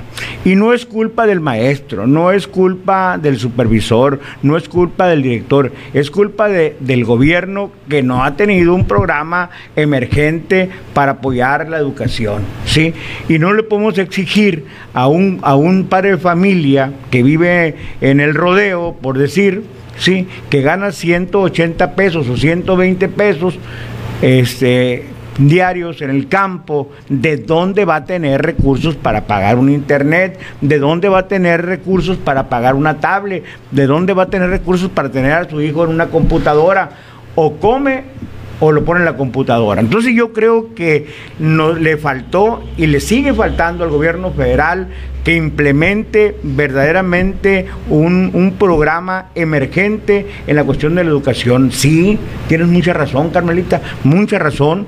Eh, la verdad es que como ciudadano, como padre de familia, como maestro, me preocupa porque, porque también en este lapso de, este año que traemos con el problema de la, pandemia, de pandemia, muchos muchachos ya no van a regresar a la escuela. porque Uno, porque eh, se fueron a trabajar, pero otro, eh, en otro el problema de la adicción. Y definitivamente cuando no están en la escuela, pues hay muchas cosas. Y los padres de familia, los padres de familia, sus padres, tienen que ir a trabajar y, y en el caso del municipio de Chojoa y el municipio de Benito Juárez y en esta parte también de lo que es de, de Navajoa, este, pues nos cerraron las guarderías. No tenemos dónde llevar a, nuestros hijos y quedan solos. ¿Quién les va a decir? Hay padres de familia, de veras, que hay padres de familia que no saben manejar el internet. ¿Y quién les va a ayudar? El maestro. Pues yo no diría que, no lo puede hacer, sí, en, en, ocasiones, pero no todo el tiempo lo va a estar haciendo. Entonces, definitivamente, sí vamos a tener, tenemos un grave retroceso educativo, grave, grave. Yo no sé cuál va a ser o qué plan emergente se va a implementar después cuando, cuando regresen nuestros hijos a la escuela. Muy preocupante. Creo que nosotros en Sonora algo se tiene que implementar y por supuesto me parece ser que va a ser un tema muy importante que tenemos que llevar a la tribuna del Congreso del Estado para ver qué vamos a hacer los sonorenses, cómo apoyamos al gobierno, cómo vamos a apoyar al próximo gobernador que va a ser nuestro amigo el Borrego Gándara ¿Qué vamos a implementar para no este, eh, decir que vamos a alcanzar en una escala del 0 al, 0 al 10 el, el, 8 o el 9, pero sí entrarle al problema que trae un grave retraso educativo en el caso muy específico de Sonora. Y por supuesto que si es en Sonora es a nivel nacional. Sí, definitivamente, Everardo, es algo muy preocupante, Miguel. Sí, y fíjate, fíjate que seguimos con el tema educativo y, y tocabas el tema de los maestros. ¿Cómo puede el maestro ayudar a los alumnos si incluso antes del tema de la pandemia no contaban con las herramientas necesarias? Y no estamos hablando, como decías, de Sonora, es un tema de, carácter nacional, es un tema de carácter nacional. Los maestros no cuentan y no contaban con las herramientas necesarias para dar la educación que, que los ciudadanos necesitan o se merecen, ¿no? No, no, no, de verdad, ni ayer ni hoy se tienen las herramientas. Y la verdad es que sí está muy preocupante. Y la verdad es que hay una cosa. Un país sin educación es un país que no va a salir avante. Creo que la educación es fundamental. Yo lo he dicho todo el tiempo y lo sigo sosteniendo. Si este país verdaderamente este, tuviera la intención los gobiernos de la 4T sacar avante, tenían que primeramente hacer una reforma verdadera educativa, cambiar del programa educativo que tenemos en México, porque el programa educativo que tenemos en México es un todavía sigue siendo un programa muy mediocre a nivel mundial. Entonces, los países que han, que han este, sobresalido, que han dado un, brinco muy importante en el desarrollo de, de, ese país, ha sido porque primeramente el modelo educativo que tienen no ha hecho un cambio. Y este país no ha hecho un cambio de modelo educativo. Y ahí está, tan así que tuvimos el problema de la pandemia y no tuvieron la capacidad y no tuvieron un, programa emergente, eh, bien sustentado, con sus herramientas necesarias para entrar al problema educativo. Y ve, definitivamente eh, yo sí estoy muy preocupado con... Veo los muchachitos ahí, eh, los que tenían cinco años, que tienen seis, o los que tienen seis, que tienen siete, que no saben ni leer. ¿Y qué va a pasar? ¿Qué va a pasar? Entonces, y que ya van para el otro año y no hay una, a ver, ¿qué tipo de evaluaciones pueden eh, a ver qué tipo de evaluación ¿Cómo vas a evaluar a un muchacho si no le dimos las herramientas para que tuviera acceso a, la educación? No le dimos acceso a las matemáticas, al español, al inglés, etcétera. ¿sí? Entonces, ¿cómo? ¿Cómo? Y definitivamente, vean, vean, ustedes que los veo por diferentes partes este, eh, eh, haciendo eh, programas de investigación, pues vean, vean cómo está la, educación. O sea, nosotros sí es preocupante y a mí me preocupa mucho porque los muchachos a veces que están ahí solos, sin quien los oriente, pues caminan por otras, por las rutas equivocadas. Y eso y si ustedes se dan cuenta después de la pandemia, el porcentaje que se elevó de la adicción es muy grave es muy grave. Entonces, definitivamente sí, algo tenemos que hacer urgentemente. Los gobiernos estatales, los gobiernos municipales, los diputados, todos, y la sociedad, los padres de familia, cómo le vamos a entrar al problema de, educación. Pero bueno, pues hay tantas cosas que esto de gobierno definitivamente dejó abandonado. Perdón, ya para, para, finalizar, eh, has tocado o has mencionado por lo menos tres o cuatro veces la palabra adicción. Y, no es un problema exclusivo de tu distrito, es un, es un problema que, que, traemos también como país, ¿no? Pero desde el Congreso, desde el Congreso, o bueno, o no, no, no, no desde el Congreso, como diputado, ¿qué podría hacer Everardo Soto para apoyar en su distrito, en su municipio o en las diferentes áreas para paliar un poquito el tema ese de las adicciones? Yo creo que entendiendo que la, el problema de la adicción es un problema de salud, es un problema de salud. ¿Qué quiere hacer el Congreso? Hay que ir a buscar los recursos necesarios, lo he dicho y lo sigo sosteniendo. Hay que buscar los recursos necesarios para que los gobiernos municipales, los gobiernos municipales, los gobiernos estatales tengan el recurso necesario para entrarle. Sí, necesitamos entrarle ya es, un problema grave, sí, es un problema de salud. ¿Qué hay que ir a hacer? Hay que ir a debatir, hay que ver el, presupuesto del gobierno del Estado, hay que ver los presupuestos de los gobiernos municipales para que, para que haya una, para que haya un recurso destinado etiquetado exclusivamente para entrarle al problema, al problema de salud. ¿Qué puede ser en, el municipio? ¿Qué puede ser en el municipio? Bueno, pues el que el presidente municipal tenga los recursos necesarios para la contratación de personal necesario que te pueda entrarle al problema de la adicción. Pero también tenemos que eh, buscar también los recursos necesarios para apoyar, apoyar a los centros, sí, y buscar y también contratar personal adecuado para que para que también en las escuelas pudiéramos entrarle a, dar pláticas, pero también tendríamos que buscar la forma de cómo podemos modificar, modificar el, el marco jurídico de la Secretaría de Educación y Cultura de Sonora para poder ver si podemos este, por ahí en primaria tener una materia destinada a lo que, es la adicción, sí, o sea, yo creo que hay muchas cosas que podemos hacer desde el Congreso y que yo estoy planteando primeramente la búsqueda de recursos, la segunda buscar cómo le podemos entrar en, cómo podemos modificar el, el, marco jurídico del Estado, de la, de, la Secretaría de Educación y Cultura del Estado de Sonora para ver el problema y podemos tener una materia. Yo creo que hay muchas cosas. Todo esto tomado de la mano con los ciudadanos. Ni el presidente solo lo va a hacer, ni el diputado solo lo va a hacer. Tenemos que sumarnos. Yo creo que aquí lo más importante es que cómo nos unimos a un tema que verdadera o a un problema de salud que verdaderamente sí está lacerando eh, las familias está lacerando, estamos viendo todos los días la desintegración de la sociedad a causa de un problema. Y me parece ser que eh, muchas autoridades son sordos y ciegos. Definitivamente, Berardo, eh, sí, algunos se hacen pato y pues ahí es donde ya empieza la bola de nieve, se puede hacer mucho más grande, pero bueno, queda grabado. Everardo Soto va a trabajar por la educación y, y, pues bueno, por las adicciones, Everardo. Everardo, muchas gracias por haber aceptado nuestra invitación. ¿Algo que desees agregar? Claro, en primer lugar, este, mm, eh, saludar a mis amigos de Benito Juárez, de Chojoa, a las cinco comisarías desde Maciaca, mandarle un saludo a mis amigos allá. Este fin de semana anduve por allá por el, por el Guaraje, allá anduve por el Sifón, mandarles un saludo. Y el día de hoy estaré en la Cola Seca eh, a las 10 de la mañana y luego estaré por allá en Pueblo Mayo eh, platicando con un grupo de mujeres y hombres que estaremos platicando de la problemática y cómo le podemos entrar junto este a los problemas y decirte lo siguiente, el día de la, a las 7 de la noche estaremos en, en Bacame Nuevo en un precierre acompañando a los candidatos de la presidencia municipal de Chojoa, al profesor Guadalupe Palacios y por ahí estará también mi amigo Próspero y un servidor eh, eh, platicando y cerrando ya campaña en la comisaría de Bacame.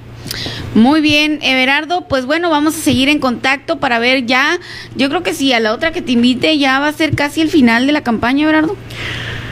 Carmelita, yo creo que ya el miércoles nosotros, eh, en el caso del municipio de Chojoa, se inicia los cierres el día de hoy y decirles algo muy importante que se me olvidaba.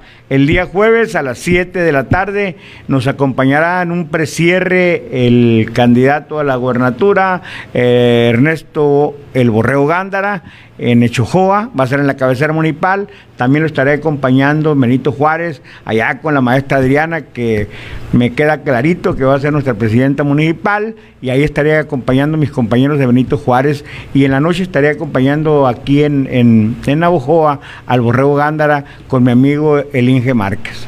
Muy bien, Everardo, pues muchas gracias. Muchas gracias, Carmelita, muchas gracias, Miguel. Y estamos, vamos a seguir caminando por el surco platicando con la gente. Muy bien, pues aquí nos vemos próximamente, Everardo. Muchísimas gracias. Esta fue la entrevista con Everardo Soto, eh, candidato a la Diputación del 20 Distrito por la Alianza. Vamos a ir a una pequeña pausa y continuamos aquí en las noticias con su servidora Carmen Rodríguez.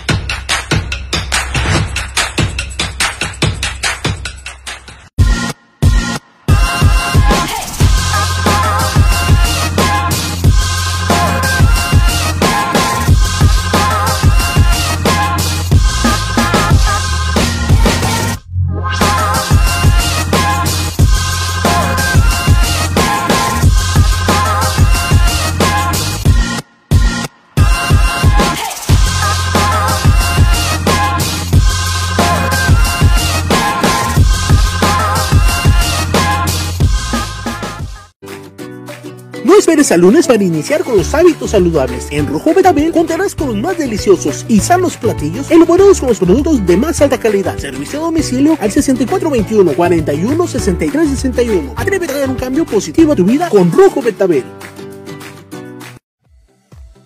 El Rincón de las Salsas, el lugar donde encontrarás la más grande variedad de salsas de todo el sur de Sonora. Contamos con más de 70 tipos de salsas diferentes, desde las más suaves hasta las más picosas. Además, contamos con todo para el parrillero, tablas de mezquite y mandiles personalizados para tu hogar o para regalar. Ven, conócenos y disfruta del verdadero sabor de tus comidas y botanas. Te esperamos en Cuauhtémoc, esquina con Quintana Roo, el Rincón de las Salsas.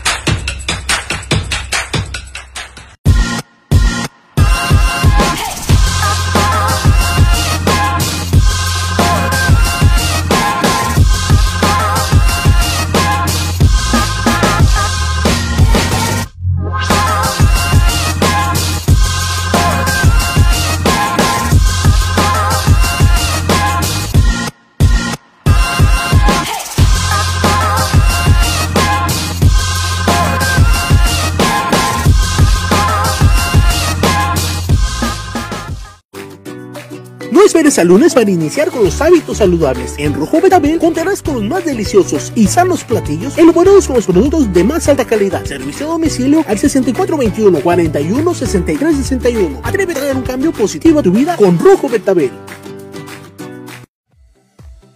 El Rincón de las Salsas, el lugar donde encontrarás la más grande variedad de salsas de todo el sur de Sonora. Contamos con más de 70 tipos de salsas diferentes, desde las más suaves hasta las más picosas. Además, contamos con todo para el parrillero, tablas de mezquite y mandiles personalizados para tu hogar o para regalar. Ven, conócenos y disfruta del verdadero sabor de tus comidas y botanas. Te esperamos en Cuauhtémoc, esquina con Quintana Roo, el Rincón de las Salsas.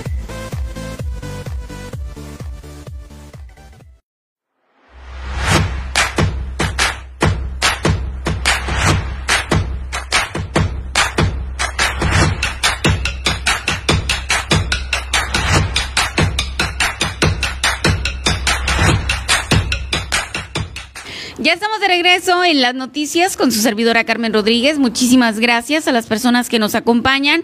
Qué bárbaro, oiga, ha sido un programa muy ajetreado, muy nutrido, gracias a Dios. Y pues bueno, esa es la intención, oiga, es la intención de que los programas aquí en NDS Noticias con su servidora Carmen, pues sean así, ¿no? Que usted, que sean dinámicos, que usted conozca la propuesta de los candidatos, que usted esté informado de lo que está sucediendo en el sur de Sonora. Y por supuesto, aquí le tenemos toda la información. Pues bueno, como ya se los había anticipado, oiga, ya está con nosotros Claudia Zulema Burs, ella es la candidata por el 21 distrito, quien viene a platicarnos un poquito sobre esta polémica, oiga, que se suscitó, eh, pues después de que hubiera la información de que una de las candidaturas que no se darían en la alianza sería la del 21 distrito, la de Zulema Burs. Vamos a platicar con ella para que nos cuente qué es lo que va a suceder. Eh, pues Zulema, ¿te gusta que te digan Claudia Zulema o Zulema o Claudia? ¿Cómo te gusta que te digan? Pues mira, me conocen como, como Zulema en Álamos, ¿no? Todo el mundo me conoce como Zulema, pero Claudia me conocen, yo creo que en la parte, en toda la parte del sur de Sonora, ¿no? Pues las dos. las dos. Claudia Zulema Burs.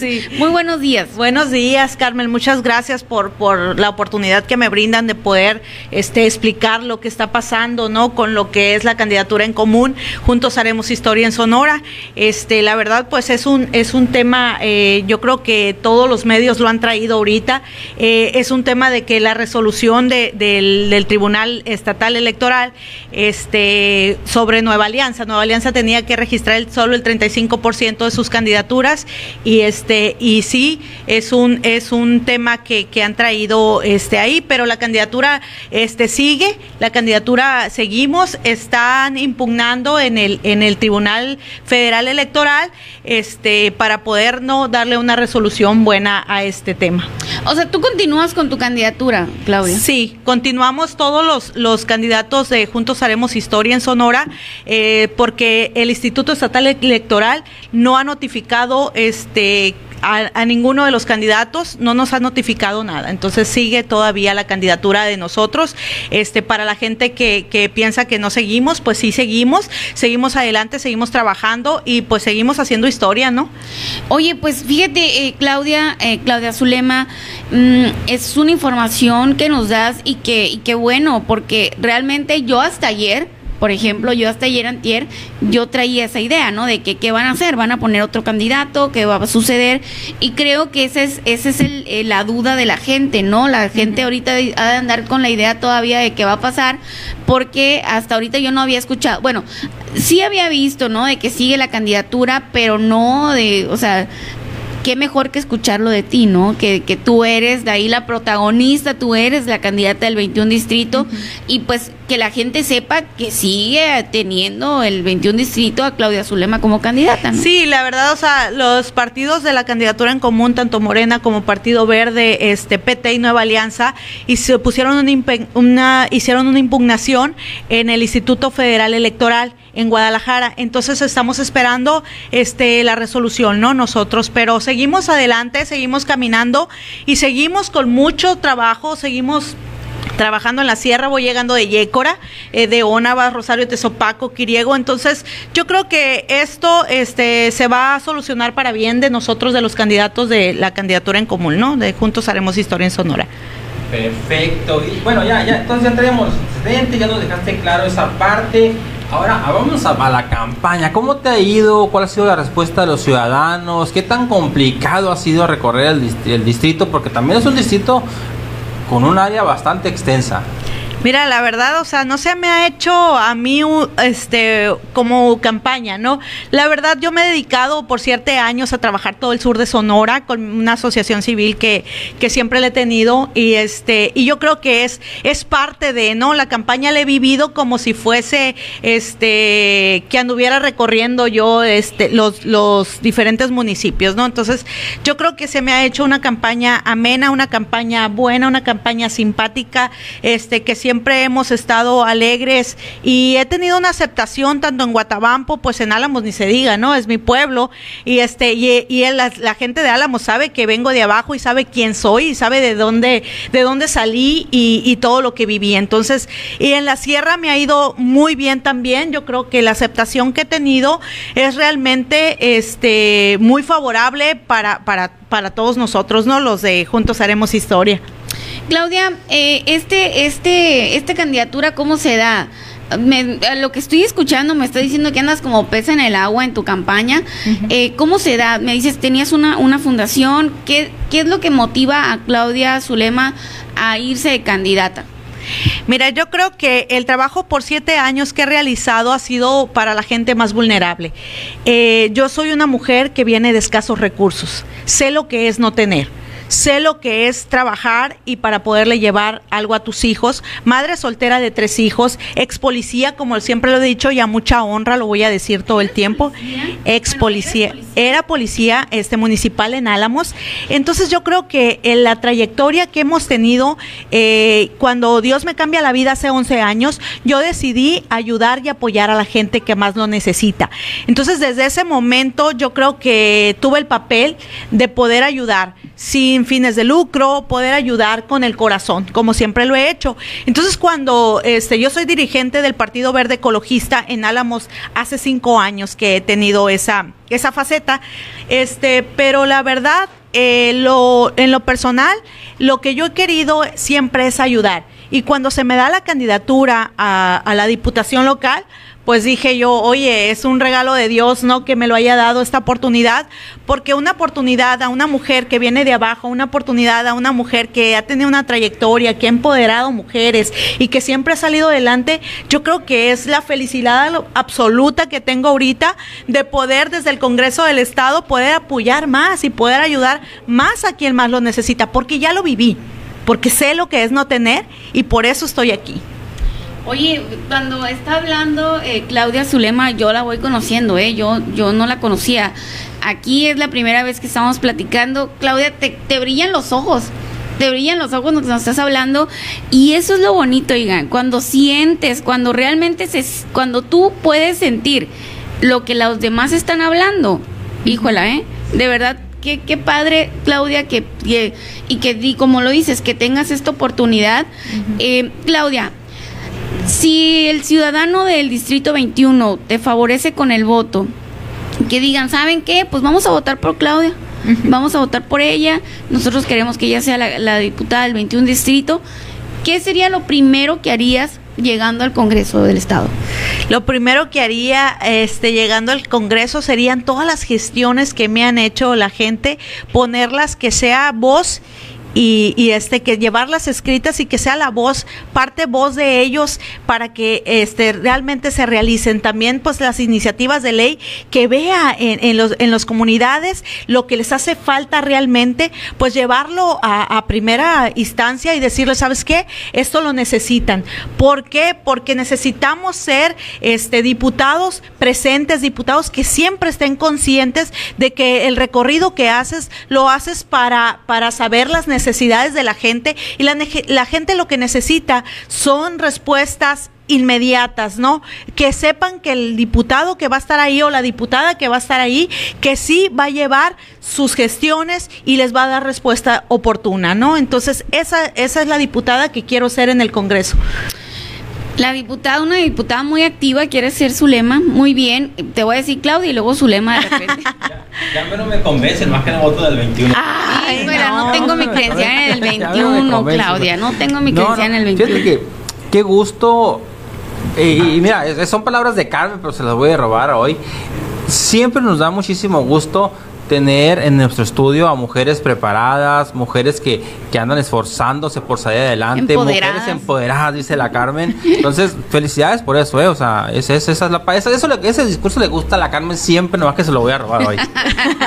claro que sí, no, no. Eh, y, y, no solamente yo creo que tú, Miguel, yo creo que toda la gente que nos ve saben que a mí me encanta apoyar a las mujeres, me encanta el lema mujeres empoderando mujeres, porque yo sé que si aquí vienen mujeres empoderadas, pues me ayudan a empoderarme, ¿no? Y yo sé que si hay mujeres que vienen aquí y les gusta un poquito lo que hago, sé que les ayudo a, que, a, empoderarse. A mí me encanta esa frase, eh, mujeres empoderando mujeres.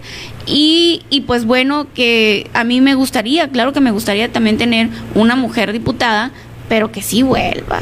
Claro que sí, o sea, volveremos. Pero que sí vuelva, porque ya tuvimos unas diputadas que no volvieron. Sí, pero mira, la verdad ahorita yo creo que sí se está enfocando este tanto los partidos en gente que realmente sí vamos a hacer el trabajo, porque sí lo he hecho por siete años sin tener algo, este, sin ser diputada, sin ser presidenta municipal, sin, sin no tener ninguna este, trayectoria política. Lo he hecho, ¿por qué no lo voy a hacer ya desde el Congreso del Estado? No, yo creo que hay gente, hay sensibilidad, hay de mi parte, hay corazón con esto, que eso es lo más importante. También fui una mujer maltratada, me trozaron la nariz, este, aquí tengo la cicatriz, a base de violencia intrafamiliar. Entonces yo creo que todo eso, empoderar a la mujer, yo traigo una conferencia que se llama Ayudemos entre nosotras mismas, que es muy importante porque es ayudar a la mujer ¿Cómo la podemos ayudar? De, de, no criticarla, no humillarla, sentir su sentir y ser empáticos con ellas. Entonces yo creo que esto es lo que tenemos que llevar a la calle, esto es lo que tenemos que llevar a las familias más vulnerables, esto es lo que tenemos que llevar a cada una de las comunidades a las cuales recorremos. Y más ahora este, como candidata a la diputación local, pues me siento realizada, me siento que otras mujeres se van a sentir identificadas conmigo, que sí pueden hacerlo y que no porque sean personas de escasos recursos, no porque sean personas ex policías o ex amas de casa o lo que tú quieras, no pueden llegar a ser lo que estoy haciendo ahorita. Soy una candidata a la diputación local y me lo he ganado a base de puro esfuerzo, dedicación y compromiso con la ciudadanía. Y por eso estoy aquí. Fíjate, fíjate que, ves? Fíjate que sí. Eh, ¿Mujeres el, empoderadas? sí, bastante. Me, estoy haciendo para acá un poco a poquito. El miel se está haciendo chiquito. Fíjate, no, fíjate que el, el tema ese de, que, de, la asociación no lo conocíamos a fondo, pero sí te hemos visto en redes sociales. O sea, sí, sí hay algo ahí, sí hay un antecedente que conocíamos, que ha estado trabajando.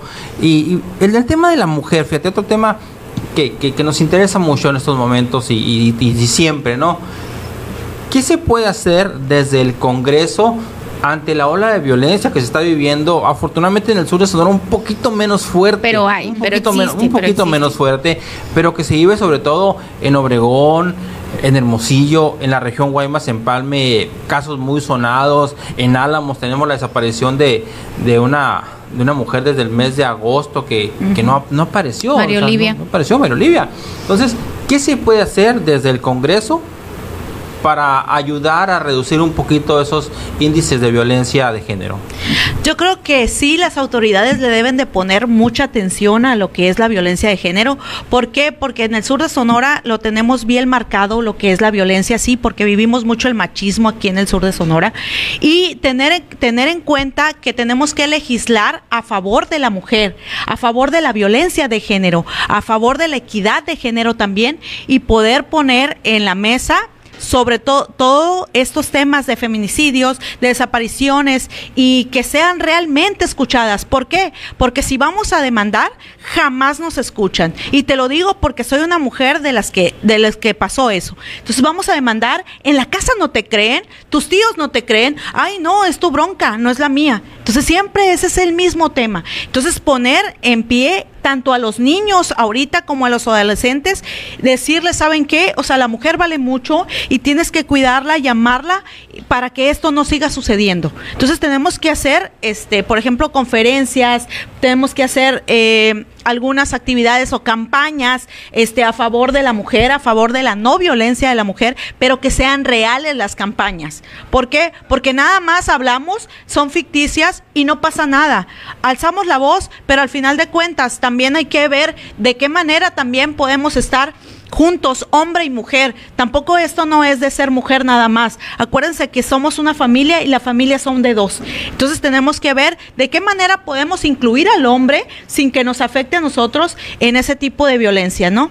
Definitivamente, Claudia. Fíjate qué buen punto, ¿eh? Y me encantó ese punto que tocaste ahorita.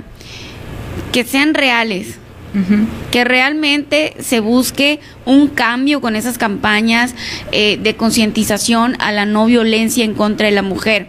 Porque, ¿qué pasa?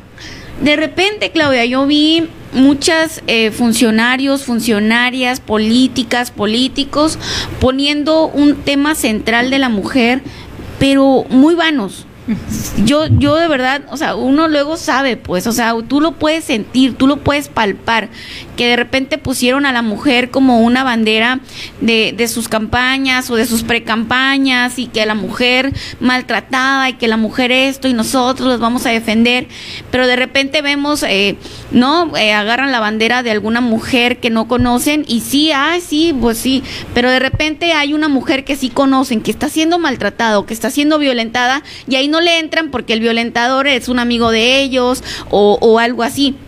Entonces de repente, como dicen, ¿no? Ahora sí que los memes hay en Facebook, en fin, la hipocresía, ¿no? Entonces, que sean realmente campañas, o sea, campañas que vengan a a cambiar la perspectiva que tenemos con lo de la violencia de género, la equidad de género.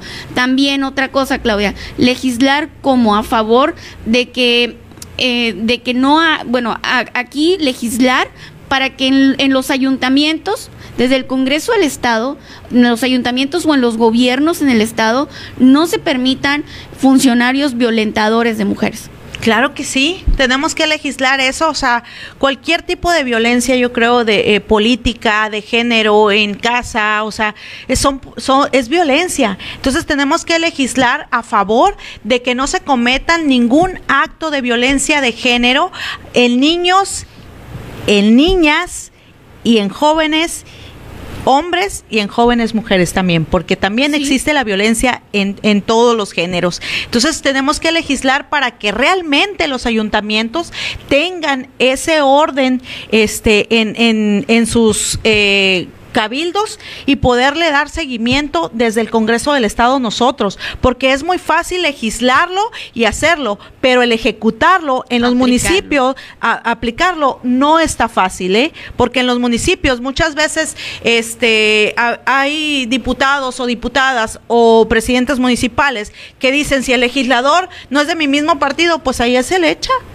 Entonces, no, hay que ser el legislador junto con el presidente municipal y no importa el partido, aquí no importa el partido, importa la verificación de que sí realmente se hagan las cosas. Aquí no importa partidos, no importa nada. Aquí ya eres ayuntamiento y aquí ya eres diputado, así es que tienes que legislar a favor de lo que la gente te está reclamando. Y para todos. Y para todos. Realmente somos, cuando estemos allá en el Congreso del Estado, somos de todos, somos del pueblo y somos para ellos. Entonces, ellos nos pusieron ahí, así es que de la misma forma le tenemos que dar una respuesta y más a favor de la mujer. Yo traigo como, como, como propuesta dos centros integrales este, que son uh, de violencia de género, ¿no? Uno en Álamos y uno en Guatabampo que va a tener ayuda psicológica, ayuda jurídica y actividades para el autoempleo, para que ellas tengan cómo sacar a sus hijos adelante. Entonces, órale, qué interesante. Sabes que yo siempre he soñado con algo así aquí no en algún momento. Luego, luego, Claudia, te vamos a invitar para que nos cuentes de eso. Ahorita el tiempo ya se nos fue, ya nos pasamos, voló el tiempo porque estábamos ahí, nos teníamos bien entretenidos ahí. Entonces, muy interesantes tus ideas tus propuestas. Eh, qué bueno que aclaramos el tema también de la, de la candidatura, porque si había una poquita, si había duda con nosotros, me imagino que en el Ciudadano también la tenía. Entonces te agradecemos mucho. ¿Cómo cerramos? ¿Cómo finalizamos? Pues que los espero este, este 6 de, de junio, o sea, votando por Morena, por, por los partidos que vamos en candidatura en común, y que no me rajo, y que sigo adelante y que hay Claudia Burs para rato y pues aquí nadie se rinde y vamos para adelante. Aquí nadie se rinde, ya lo pueden ver, oigan, con el ímpetu que está hablando aquí Claudia Zulema Bursa. Así deben de ser los candidatos, miren, así con fuerza, con, con ganas de trabajar. No, hombre, eh, Claudia Zulema, muchas gracias por habernos acompañado. De verdad es un placer. Eh, voy a seguir muy de cerca ahí este, tus propuestas. Voy, eh, te voy a volver a invitar para que nos platiques bien acerca de, estas, de estos centros para la mujer que, que estás proponiendo y que nos platiques un poquito más. Ya estamos en la recta final, pero aún hay tiempo. Ahí nos ponemos de acuerdo para que vuelvas aquí a NDS porque me encantan los temas de las mujeres. Ustedes lo saben, lo saben. Se tenía que decir y se dijo, como dicen. Claudia, muchas gracias. Muchas gracias a ustedes. Pues bueno, esta fue la entrevista con Claudia Zulema Burs. Ella sigue siendo la candidata del 21 distrito, ya nos los comentó aquí en la entrevista. Si usted se va uniendo, no se preocupe, la entrevista queda grabada, así que vamos a ir a una pequeña pausa y continuando, vamos a platicar con Mario Mayito Martínez, que ya este, nos está esperando. Oiga, vamos a ir a una pausa y continuamos aquí en las noticias con su servidora Carmen Rodríguez.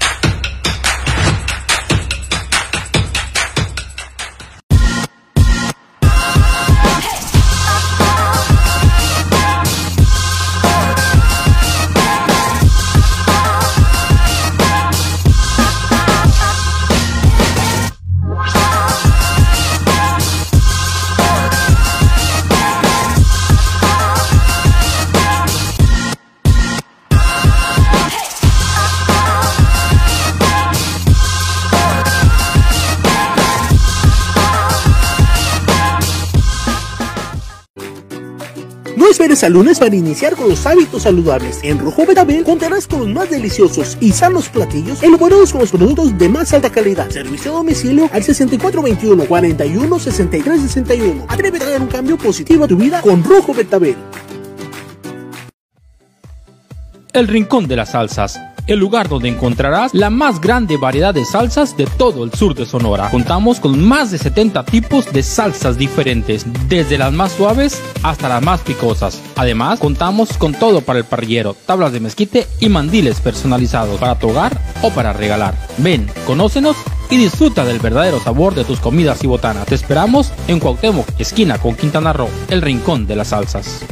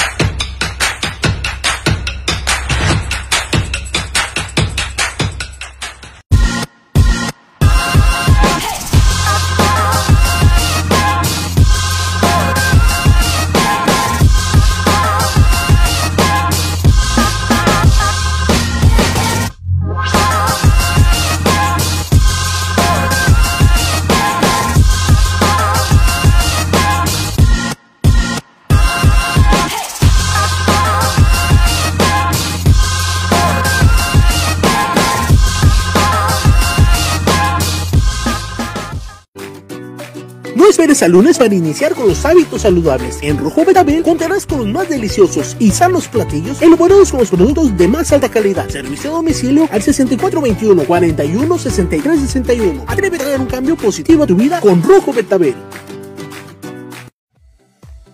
El Rincón de las Salsas el lugar donde encontrarás la más grande variedad de salsas de todo el sur de Sonora. Contamos con más de 70 tipos de salsas diferentes, desde las más suaves hasta las más picosas. Además, contamos con todo para el parrillero, tablas de mezquite y mandiles personalizados para tu hogar o para regalar. Ven, conócenos y disfruta del verdadero sabor de tus comidas y botanas. Te esperamos en Cuauhtémoc, esquina con Quintana Roo, el rincón de las salsas.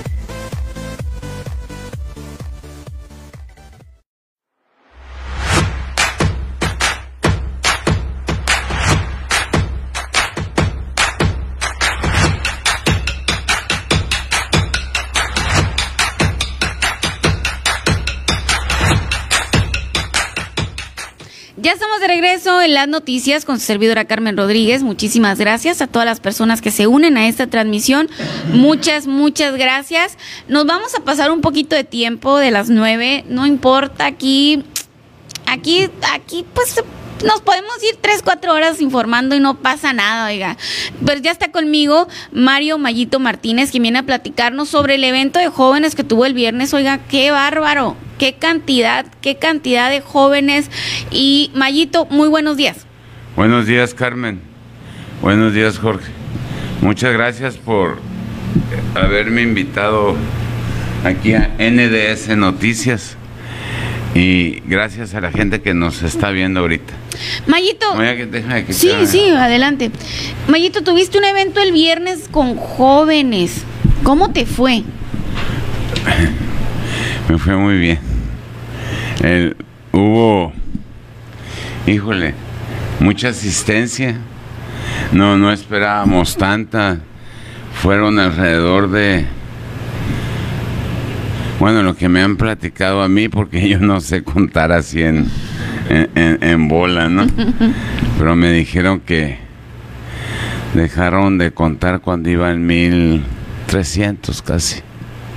1300. Tenemos unas fotos por ahí, pon una foto, producción. Sí. ¿Tienes alguna imagen por ahí para que nos, que nos la muestres? Mira, mira nomás. Ah, ¿Qué te pues comentaron los jóvenes, Mayito?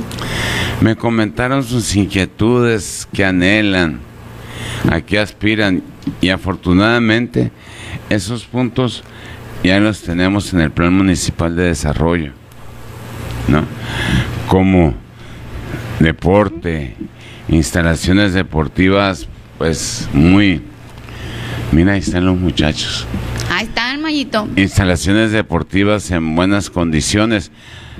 Est- están bien las, la- las, las instalaciones deportivas, pero falta aseo, faltan baños, faltan gradas en algunos estadios, faltan árboles, falta muchos recursos y me pidieron los aficionados al fútbol también que cuándo van a poder usar el estadio. Bueno, vamos a tratar de generar eventos de fútbol que ameriten el uso de ese inmueble y también ahí las las oficinas, los que hay ahí, los cubículos, pues que sirvan también para entrenamiento deportivo de alto rendimiento. Queremos promover el deporte, queremos promover a los que puedan sobresalir en alto rendimiento y sacar adelante a Navajoa. El nombre de Navajoa ponerlo en alto. Ahorita que, que hablas del tema del deporte y, y que está muy relacionado, obviamente, con los jóvenes, aunque los practicamos un poquito, también los que estamos más grandes, ¿no? Ah, pero somos jóvenes de juventud avanzada, ¿eh? No, de juventud avanzada, ándale, manito. Sí. Oye, Beto, fíjate, una de las grandes necesidades y de, lo, y de lo que más adolecen los, los, los, cuando quieren crecer, cuando quieren mejorar, es de las faltas de oportunidades o de la falta de apoyo. Cuando hay que viajar, por ejemplo, hay un, hay un torneo estatal en Hermosillo, por decir algo. Si no es de la bolsa de los padres de familia, cuando se trata de los pequeños, si no es de, de los jóvenes realizando actividades, y, y nosotros los vemos aquí, estamos en una cuadra. Sí, aquí los ves boteando. ¿verdad? vemos boteando. ¿Se puede hacer algo o se va a hacer algo cuando Mayito Martínez sea presidente? Claro que sí. Van a tener todo mi apoyo. Todo mi apoyo para que puedan desarrollar decorosamente su actividad, que en, eh, lo humanamente posible, pues no les falte, que puedan ir a representar dignamente a Navajo. Y sobre todo, ¿sabes qué? Cuando, cuando van careciendo, pues ¿Tú crees que hay motivación, Carmen? ¿Tú crees que hay motivación, Jorge? Pues no. Entonces, vamos a, a darles un transporte adecuado y también el, el apoyo que necesitan para su movilización y sus hospedajes. También otro punto a desarrollar para los jóvenes, porque sé que hay muchos talentos en Navajo. Mucho La talento. cultura, en todos sus aspectos. Arte, eh, danza, canto, pintura, mm, tantas expresiones artísticas que este, manualidades artesanales, dichosos jóvenes que pueden desarrollar todavía muchos talentos, quisiera unos pocos. Y que además, eh, pues a veces no son apoyados, ¿no? No son apoyados, entonces van a tener ahí sus, sus áreas de apoyo. Me interesa sacar adelante a los jóvenes y más a los que están en situación de calle. Vamos a ir por ellos. fíjate que hay mucho joven ahora en este caminar de, estos días. Me, me di cuenta que muchos jóvenes en situación de calle, a platicando con ellos, pues, ¿y qué hacemos? No tenemos oportunidad de estudio. Bueno, ya aplicaste o vamos a, buscarte alguna beca o algo que, que el ayuntamiento va a ser gestor de eso y también nuestro próximo gobernador, Alfonso Durazo, ya dijo que iba a promover las becas para estudiantes. Entonces, yo, en un trabajo homologado con nuestro gobernador, pues de mi parte se hará ese punto con los jóvenes, buscarles opciones de estudio, becas. Hay algunas instituciones también que nos pueden facilitar parte de la beca según la evaluación del muchacho, la evaluación de desempeño del muchacho. Entonces, vamos a, promover eso. Vamos a, promover el estudio, el conocimiento, que crezca también académicamente la juventud. Y, y, que sea un crecimiento integral, ¿no? Deporte, cultura, conocimiento y todo aquello que ocupe el joven para su desarrollo, áreas de esparcimiento sanas. Fíjate, he visto los fines de semana por allá por el centenario y, poco por acá por la calle Obregón en qué se les va la noche a los jóvenes y hasta la madrugada. Entonces a mí en lo personal el acercarme a los jóvenes de calle me sirvió mi trayectoria se puede decir pastoralista, ¿no? Entonces, eh, como ves, con la asistencia les inspiro confianza y, y pues mira, ahí están. Su próximo alcalde gobernará para los jóvenes y hará equipo con los jóvenes. Me interesa integrar también, volver a, volver a dar vida al Instituto Municipal de la Juventud. ¿Sí te acuerdas, Jorge, de eso? En tus tiempos, en los tiempos de Carmen, no todavía estabas. Fíjate, que, que, que, tocas esos temas, por ejemplo, el, Instituto del Deporte no tiene un presupuesto digno. No se lo vamos a asignar.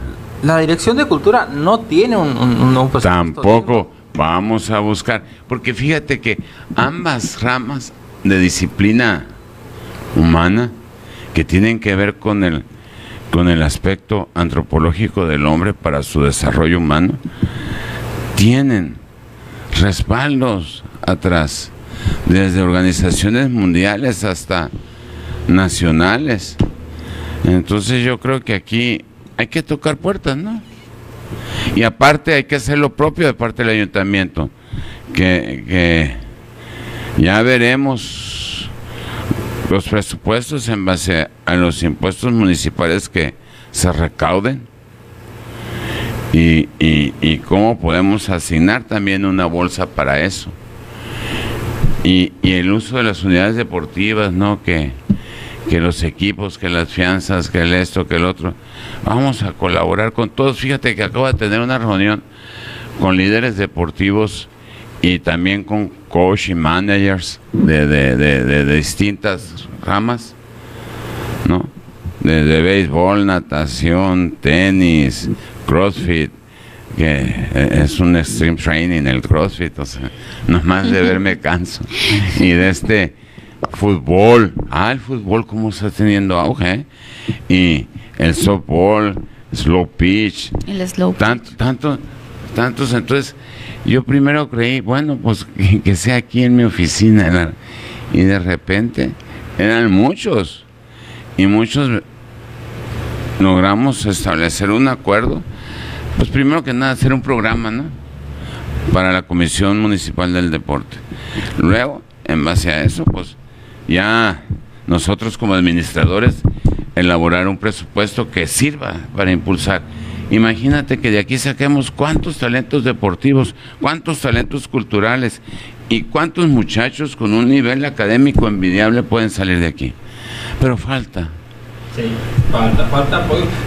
en el tema cultural, el tema cultural me, me, dejaste pensando ahorita y me quedé pensando y si nos vamos desde Hermosillo, por eso Hermosillo tiene las fiestas del Pitic, Obregón ahí tiene el, festival Tetaviacte, que, que, ha decaído un poquito, pero lo tiene, Álamos tiene el Ortiz Tirado y bastantes, yo creo que es un ejemplo Álamos también por su vocación turística de, de, bastantes sí. pero aquí no, no tenemos identidad en ese aspecto. Aquí no, hay. Haremos las fiestas del mayo. algo hay que hacer ahí. En noviembre o en... O ya veremos cuándo, pero si hay que hacer algo porque mira, Navojoa, culturalmente hablando, tiene mucho que mostrar. Si empezamos por acá, por de donde llegaron la civilización y la evangelización a Sonora, hace más de 420 años, que entró por Maciaca, donde en esa región, por ahí en esos alrededores se fijó una rectoría, después a, cargo del padre Pedro Méndez, que que trajo cultura, que trajo cultura en cuanto a enseñar la manera de hacer otras cosas, ¿no? Porque nuestros mayos son ricos en cultura. Y, los mayos, qué inteligentes, les absorbieron todo a, esos, a esas personas que traían todas esas novedades y traían la evangelización por consiguiente. De ahí se vienen a Camoa, donde fijan también un punto de residencia, y hay por más tiempo, más amplio. Mm, también los mayos siguieron, aprendieron. Y si los mayos no hubieran estado abiertos, imagínate, estuviéramos como otras tribus atrapados en algo. Gracias a eso, gracias a la escucha de nuestros ancestros mayos, tenemos el desarrollo que tenemos, pero nos falta explotarlo eso. También a la etnia mayo le vamos a dar su, culturalmente hablando y también laboralmente hablando su, su impulso.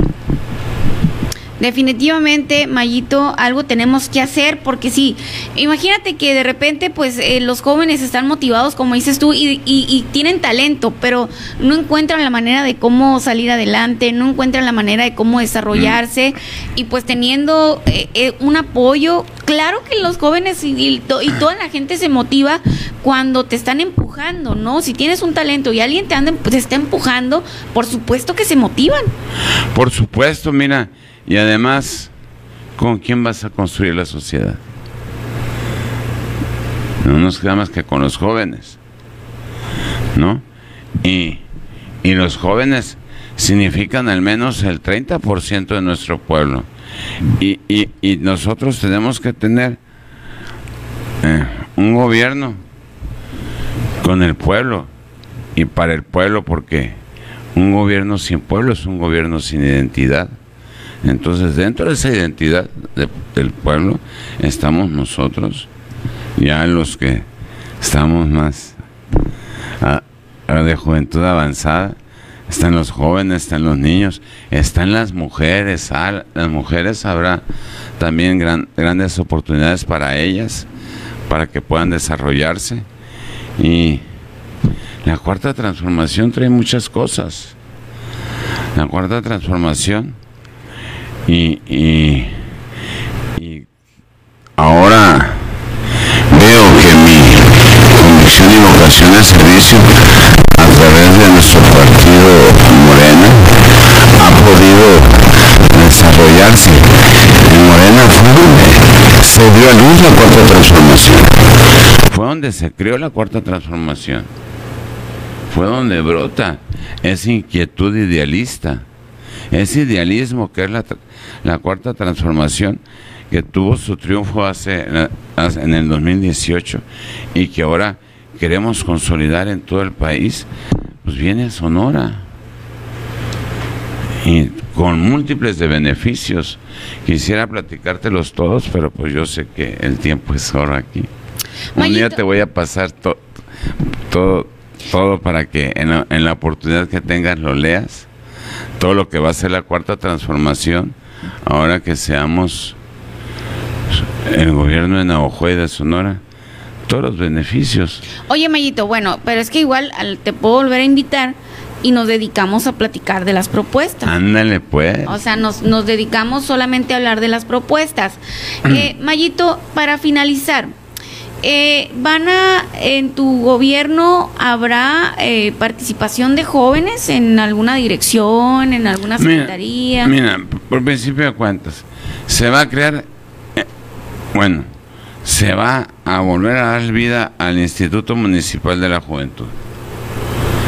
También en, a ver cómo el director o secretario del deporte se organiza yo pienso que va a incluir algunos deportistas de alto rendimiento jóvenes. Ya estamos viendo unos entrenadores de alto rendimiento por ahí. Luego, en otras áreas, hay donde la juventud también es muy útil. Hay jóvenes recién egresados, muy inteligentes, con gran desempeño académico a jugar las con ellos también. Y luego pues andamos viendo que vengan aquí nuevas industrias, crear microparques industriales alrededor de Navajo en distintos pueblos de la ciudad para que se pueda tener acceso a una fuente laboral y puedan nuestros jóvenes participar también y también nuestros amigos con capacidades diferentes pueden hacer muchísimas cosas. es que es que Navojoa, a, pesar de, lo que tú quieras y todo, sigue siendo un, municipio con muchas necesidades. Y, pero, plagado de oportunidades. Plagado de oportunidades, exactamente. Mira, nomás la entrada que tenemos. Somos el primer municipio al sur. Vamos a tener cerquita el recinto fiscal que va a cobrar vida. Se va a unir la carretera de Chihuahua con Guaymas todos estos son proyectos de, Morena, de la cuarta transformación. Vamos a transformar Sonora y vamos a transformar Navajo. En, la economía, Mayito, este, eh, además de, algunas de las cosas que tú haces, también es empresario. ¿Qué, es lo que le ha pasado a Navojoa o qué necesita Navojoa para salir de un estancamiento en el que se, en el que se metió hace, y no, no, hoy no hace 15, 20 años? Mira, Nosotros vamos por la reactivación económica. Ya te dije de las empresas, de los microparques industriales, también que eh, el, sector agropecuario va a volver a tener su apoyo, se va a apoyar grandemente junto con el gobierno del estado la agroindustria. ¿Cuántas cosas no producimos aquí? Y se tienen que ir y luego regresar como producto terminado para que nos cuesten más, ¿no? Entonces, vamos a hacer una empresa integradora donde participen productores y, sacar los productos de los granos que se producen aquí y darle un plus al rastro también, que ya salgan los productos hasta en sus cajas, en sus paquetes, para, para tener un, un mejor mercado y una mejor oportunidad de venta. Y eso va a facilitar la venta, va a, va a facilitar la llegada de circulante a Navajoa. Otra, otras actividades es la atracción turística, por ejemplo, si vamos a darle auge a la cultura, pues vamos a invitar a que nos vengan a conocer. Tenemos Tehuilibampo, tenemos cerca aquí las zonas serranas, tenemos cerca tantas cosas. Y aquí en la ciudad tenemos mucho que mostrar. Tenemos mucho que darle auge. Y también a las mujeres, ¿no? Las mujeres. Vamos a facilitarles unos apoyos para que puedan tener su autoempleo desde su casa todas, hay, hay muchas mujeres, fíjate que saben hacer muchas cosas, manualidades. Fíjate que mi nieta de nueve años empezó haciendo esto, pero yo se lo pedí así. Pero le pone piedritas. ¿En serio? Sí, tiene. Bueno, ahorita tiene nueve años, pero empezó a los ocho años.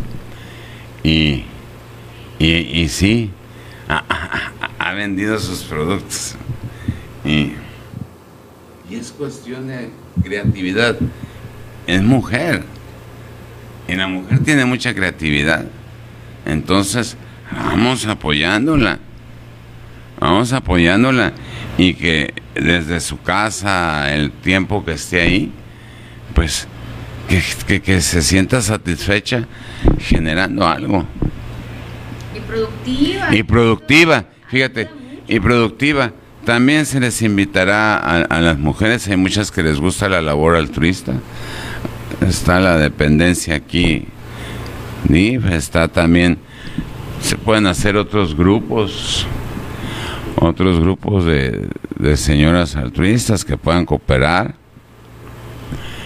Y también se les puede dar otro tipo de actividades a las mujeres, pero principalmente voy por el autoempleo. El autoempleo que es lo que genera también mucho movimiento de economía, Mayito. Sí, e- es una gota de agua, ¿no? Eh, Es una gota de agua, es un ingreso para la familia y también es un, sof- un no, no sofocar, sino apagar muchas necesidades. Por ejemplo, en tiempo escolar, algo de los útiles escolares, algo de los uniformes, en tiempo de, diciembre, tantas necesidades que se vienen en Semana Santa. No sé, ese ingreso que tengan las señoras o las muchachas van a poder van a poder sacar adelante. Otro, otra cosa que va a favorecer a nuestras mujeres es que viene la reactivación de las estancias infantiles para las mujeres que estudian o trabajan. ¿Cómo ves? Oh, aquí en Navajoa, Mayito, como, pero Na- Navojoa. Nuestra casa de tunas aquí. ándale, eso está muy interesante, Mayito. Pero lo invitamos de nuevo, Miguel, para que nos cuente acerca de eso. Sí, porque ya se nos fue el tiempo. Ya vendremos algún día. Pero fíjate, para, para rematar el tema nomás de las mujeres emprendedoras y todo eso, hasta eh, hay mucha, muchísima mujer vendiendo cosas a través de redes sociales que hasta nombre les pusieron, ¿no? Como nenis. Nenis, como- las nenis. le llaman. Sí, les ponen su marca. Sí, sí, así Eh, es. Entonces, hay mucho por hacer, Mayito. Uy, mucho. No, no más que no hagamos problemas. Ya bastantes tenemos. Sí. ¿eh? Hay que pensar en qué se va a hacer. Y Mayito, pues bueno, eh, aquí queda todo grabado. Por si, un, si, si el voto del ciudadano te llega a favorecer y llegas al gobierno municipal de Navojoa y te nos quieres hacer el vivo. Encantado. Y te nos quieres hacer el vivo, ahí está grabado, ¿eh? Híjole, tengo una mujer a mi izquierda. Mejor me volteo. Muchas gracias, Mayito, por habernos Gracias. acompañado. Gracias, Carmen. Gracias, Jorge. Muchas gracias a NDS Noticias y a su audiencia. Muchísimas gracias. Pues bueno, esta fue la entrevista a Mario Mayito Martínez, candidato a la alcaldía de Navajoa por Morena. Y pues bueno, ahí no se preocupe, si usted va llegando, no se preocupe, queda grabada. Muchísimas gracias a las personas que nos ven en este en ahorita por la mañana, los que nos ven en el transcurso del día. Muchísimas gracias. Vamos a ir a una pequeña pausa y continuamos aquí en las noticias con su servidora Carmen Rodríguez.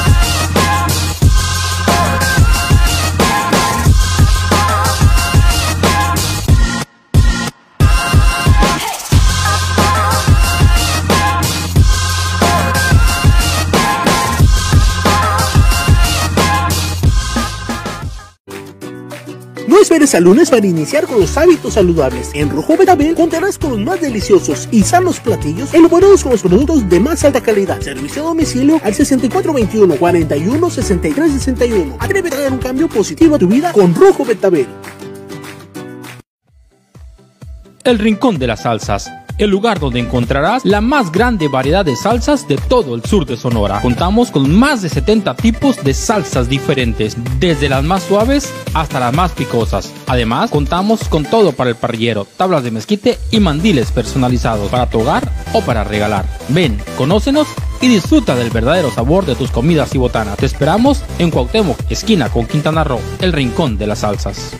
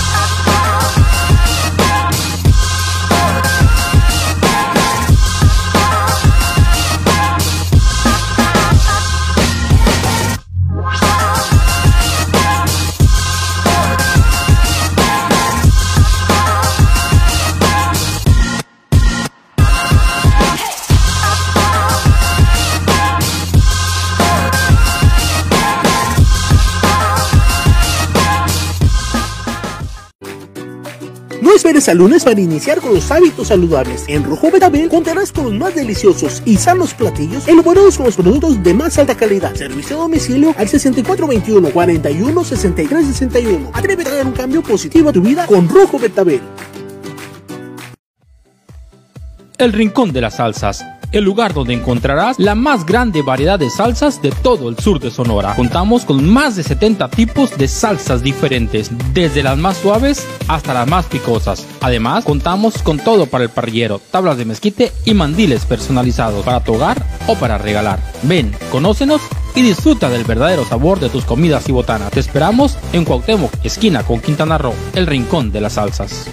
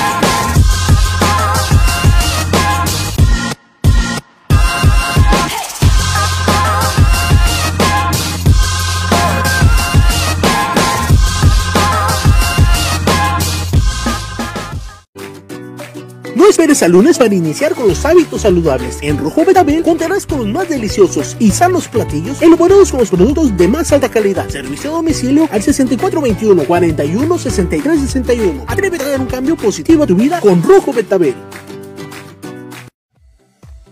El Rincón de las Salsas el lugar donde encontrarás la más grande variedad de salsas de todo el sur de Sonora. Contamos con más de 70 tipos de salsas diferentes, desde las más suaves hasta las más picosas. Además, contamos con todo para el parrillero, tablas de mezquite y mandiles personalizados para tu hogar o para regalar. Ven, conócenos y disfruta del verdadero sabor de tus comidas y botanas. Te esperamos en Cuauhtémoc, esquina con Quintana Roo. Regresamos en las noticias con Carmen Rodríguez y fíjense que ahora sí, el famoso tema del temblor en Guatabampo. Eh, dicen que tembló, tembló ayer en Guatabampo, fíjense nomás ayer por la tarde. Afortunadamente no hubo daños, no hubo nada de, de consideración, no hubo personas lesionadas, no pasó nada, pero se sintió Dicen que hasta Chojoa, hasta Chojoa se sintieron ahí los efectos de este movimiento telúrico que se dio allá en el municipio de Guatabampo, ahí a escasos kilómetros de las costas. Y fíjense, tenemos por ahí un videito dos que, que circuló en redes sociales que dicen que fue allá en Guatabampito para que vean cómo se movieron las olas. Pon, ponme el video, producción, por favor. Pónmelo unas dos veces ahí para que lo vean muy bien nuestras personas que nos acompañan.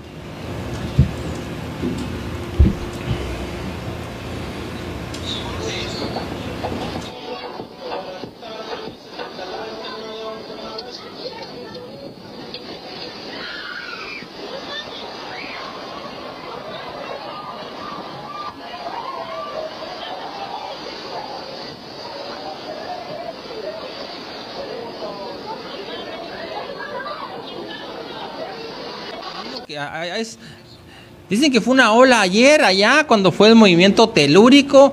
Ahí le tenemos el video. Fíjense que es, no, absolutamente no pasa nada. No, nomás se sale el agua ahí, una ola, los moja, les ensucia la alberca, pero de ahí no pasa, no pasa nada. Fue más ahí la impresión, la impresión de lo que pasó, el susto. Y afortunadamente sin ningún tipo de consecuencias. Fíjate, Carmen, la tarde de este domingo se registró un sismo de 4.7 grados de intensidad a 44 kilómetros al suroeste de las costas de Guatabampo, lo que provocó el temor de quienes sintieron el movimiento telúrico. Pastor Eduardo Salomón informó que el acontecimiento inició a 10 kilómetros de profundidad de las aguas, sin embargo no causó daños en las estructuras del lugar. ¿Cómo la ves, Carmen? Fíjate, Miguel, que, o sea, qué impresionante ver, ver las, las, la ola cómo llegó, ¿no? Hasta la casa y, y de repente, o sea, todo se veía muy tranquilo, las- los niños salieron corriendo de la alberca, pero lo que me llama mucho la atención, Miguel, fue como en la persona que estaba allá abajo de la, de la palapita un señor, no sé, un muchacho se veía ahí, este, cómo se queda así, o sea, realmente no hace nada, ¿no? O sea, se queda como en shock, porque, bueno, cuando a veces cuando reaccionas ante una situación de este tipo que llega de la nada, pues por ejemplo los niños de la alberca salieron corriendo, ¿no? O sea, en cuanto pasó la situación, los niños salieron corriendo asustados, una gritona todos, y el, y el que estaba allá en, al- en el patio, allá en este, abajo de la, de la palapita, se queda parado, así, o sea, como... A ver, pon, ese video otra vez. Yo no, no le puse tanta atención, yo creo. Sí, a mí me llama mucho la atención. A ver, allá en la palapita. que no, que no, a- a- abajo, abajo del techito que está allá, pues. Ah, ya, ya. Ah, Ese señor sí, que ya, anda ya. ahí, Ya. Ahí se pasa la situación, mira, y se queda todo, o sea, no, no, no se lo espera, o sea, se queda en shock, mira, no se mueve, o sea, no es como que sale corriendo, pues. A- Sí, a- claro. Ahí está dando vuelta para todos lados, ¿no? Todo el mundo corre él no hace nada. Se quedó, yo pienso que, o sea, se quedó porque a, a- a los movimientos que él hace son así como que quiere reaccionar, ¿no? Quiere saber qué es lo que está pasando. Y si te fijas, la otra persona que sale corriendo de la alberca es así como que sale corriendo porque va por su teléfono, ¿no? Porque vaya a agarrar algo así y lo empieza como a secar. Mira, o sea, afortunadamente podemos reírnos de eso, de, de, de que pues de la situación que pasó después, afortunadamente, pero en, el- en este video en el que está poniendo ahorita producción, que es el, es el siguiente, donde se muestra cómo el agua entró hasta la casa, estaban comentando, Miguel, entre las señoras, que se andaban bañando unos niños en el mar, ¿eh? Se andaban bañando unos niños en el mar. Ahí sí ya no supimos qué fue lo que sucedió. Pero, pues bueno, al- al- yo creo que no pasó nada trágico porque pues se lo estaban contando muy natural, muy normal. Igual si quieres, eh, producción, va- vuelve a poner este desde el inicio donde dicen, se estaban bañando unos niños, ¿no? Mm, no, no, no, es el siguiente, el que habías puesto ahorita. Donde dice la señora, se estaban bañando unos niños ahí en el, El, mar. el otro video, tenemos dos solamente, el otro. O sea, qué impresionante, Miguel, mira. Qué miedo. Y es que acá en las- nuestras playas del sur de Sonora, pues al menos yo creo, eh, los que no vivimos allá, pues no estamos impuestos a ver ese tipo de olas, ¿no? No, no, Carmen, para nada. Y, y fíjate, ahí les llenó de arena la alberca, el piso. Todavía andan, todavía andan limpiando, Carmen. Todavía andan andar limpiando el arenal Sí, ese, ¿eh? bonita se veía la alberca ahí, el agua azulita, muy bonita la alberca y pues en un momento otro se llenó de arena. Y se puso que- negra. Y fíjate que eh, seguramente va a haber alguna réplica, ¿eh? O sea, es lo normal que cuando hay algún temblor a los, a los de, de, de, de alguna intensidad mínima, por ejemplo 4.7 grados ya es una intensidad que se siente. Entonces seguramente va a haber por ahí otra otra otra réplica, pero ya les ya los habíamos comentado y de hecho la semana anterior lo, co- lo comentábamos, Carmen, ¿te acuerdas que te dije, sabes que tembló allá en Cabo San Lucas y se sintió, o sea, los temblores son muy comunes, pero normalmente no los percibimos. Entonces la semana anterior hubo uno por allá por rumbos de Cabo San Lucas que se sintió un poquito y ahora nos tocó para acá, para el sur de Sonora, Carmen, que se sintiera. Así es, Miguel, y pues bueno, afortunadamente pues no pasó mayores. Eh, eh, Pastor eh, Salomón ya me contestó, mm, pero bueno, eh, no, ya no pude ponerme de acuerdo con él si le marcábamos para que nos explicara qué fue lo que sucedió, pero en el audio que me envió me comenta que, que no hubo daños mayores, ¿no? Que, que todo está bien en Guatabampo. Fíjate, Carmen, que el agua, eh, pues mira, te voy a leer algo aquí que me mandó el, el Juan Carlos, el Barney. Dice que se sintió, se sintió en los mochis, se sintió en Guatabampo, eh, y, y que el, el fuerte oleaje afectó principalmente en el área de Camahuiroa. Y obviamente en toda la zona costera, ¿no? Eh, fueron casas de playa en Camahuiroa, en, en allá por rumbo de Guasave, eh, le pidieron a la gente que no se acercara a la playa de las Glorias porque el agua llegó hasta los restaurantes y algunas casas. O sea, el, agua se mojó algunos lugares, se salió de, lo que estamos acostumbrados de, de ver en la playa, llegó hasta las casas. Afortunadamente, nada más que la anécdota, Carmen, y, y que pues andan sacando la arena todavía, no hasta ahí. Sí. De ahí en fuera no pasó absolutamente sí. nada, lo podemos platicar, nos podemos reír de lo que sucedió porque no fue más que la, más que ahí la, la anécdota, como les he repetido varias ocasiones, y que, y que seguramente por ahí va a haber algún otro, pero estamos en una zona sísmica que afortunadamente no pasa a mayores nunca. Al final, Miguel, pues es la naturaleza, ¿no? Es la naturaleza impredecible y pues bueno, no hay ahí, si la naturaleza dice, pues va, esto va. Estés quien estés, estés donde estés y como sea, va. Así que pues por eso tenemos que cuidar nuestro planeta, ser un poquito más cuidadosos, ¿no? Con la contaminación porque no sabemos un día que nos agarre descuidados, oigan, y nos va a pegar un susto como ya nos los ha pegado muchas veces. Miguel, eh, ¿te parece si si vemos unos poquitos de comentarios? Tenemos muchos, gracias a Dios. Muchos comentarios, Carmen, muchísimos. Dice ahí. Rafael Vázquez, hay muchas áreas de oportunidad en nuestra ciudad, dice, eh, y en la región. Pues sí, Rafael, tienes mucha razón, hay muchas áreas de oportunidad. Solamente ocupamos gobernantes que quieran, ¿no? Crear esas oportunidades, porque a veces, pues las oportunidades no llegan solas, tenemos que crearlas. También dice Dania López, todos los gobiernos nos han visto como quienes necesitamos que nos cuiden, danos caridad y nunca nos han dado apoyo para desarrollarnos, dice Diana López. Tienes mucha razón, Diana. Es así es, el, el- los apoyos se le tienen que dar a los jóvenes y a todos para el desarrollo. Tienes muchísima razón.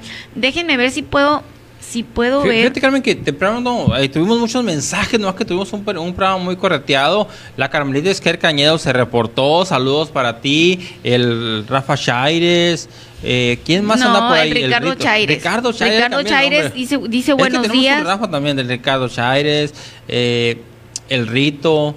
Yo los estoy leyendo bien. Ah, es que no los encontraba, ya los Ah, ya los encontraste. encontré. Ay, Ay, no Carmen me Rodríguez, dejas, ¿quién no pues. la Carmen? No dejas.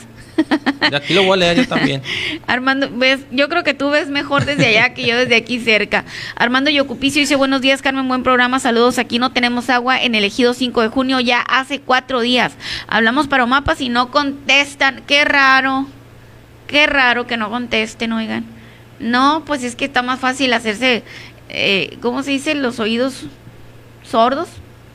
Qué bárbaro.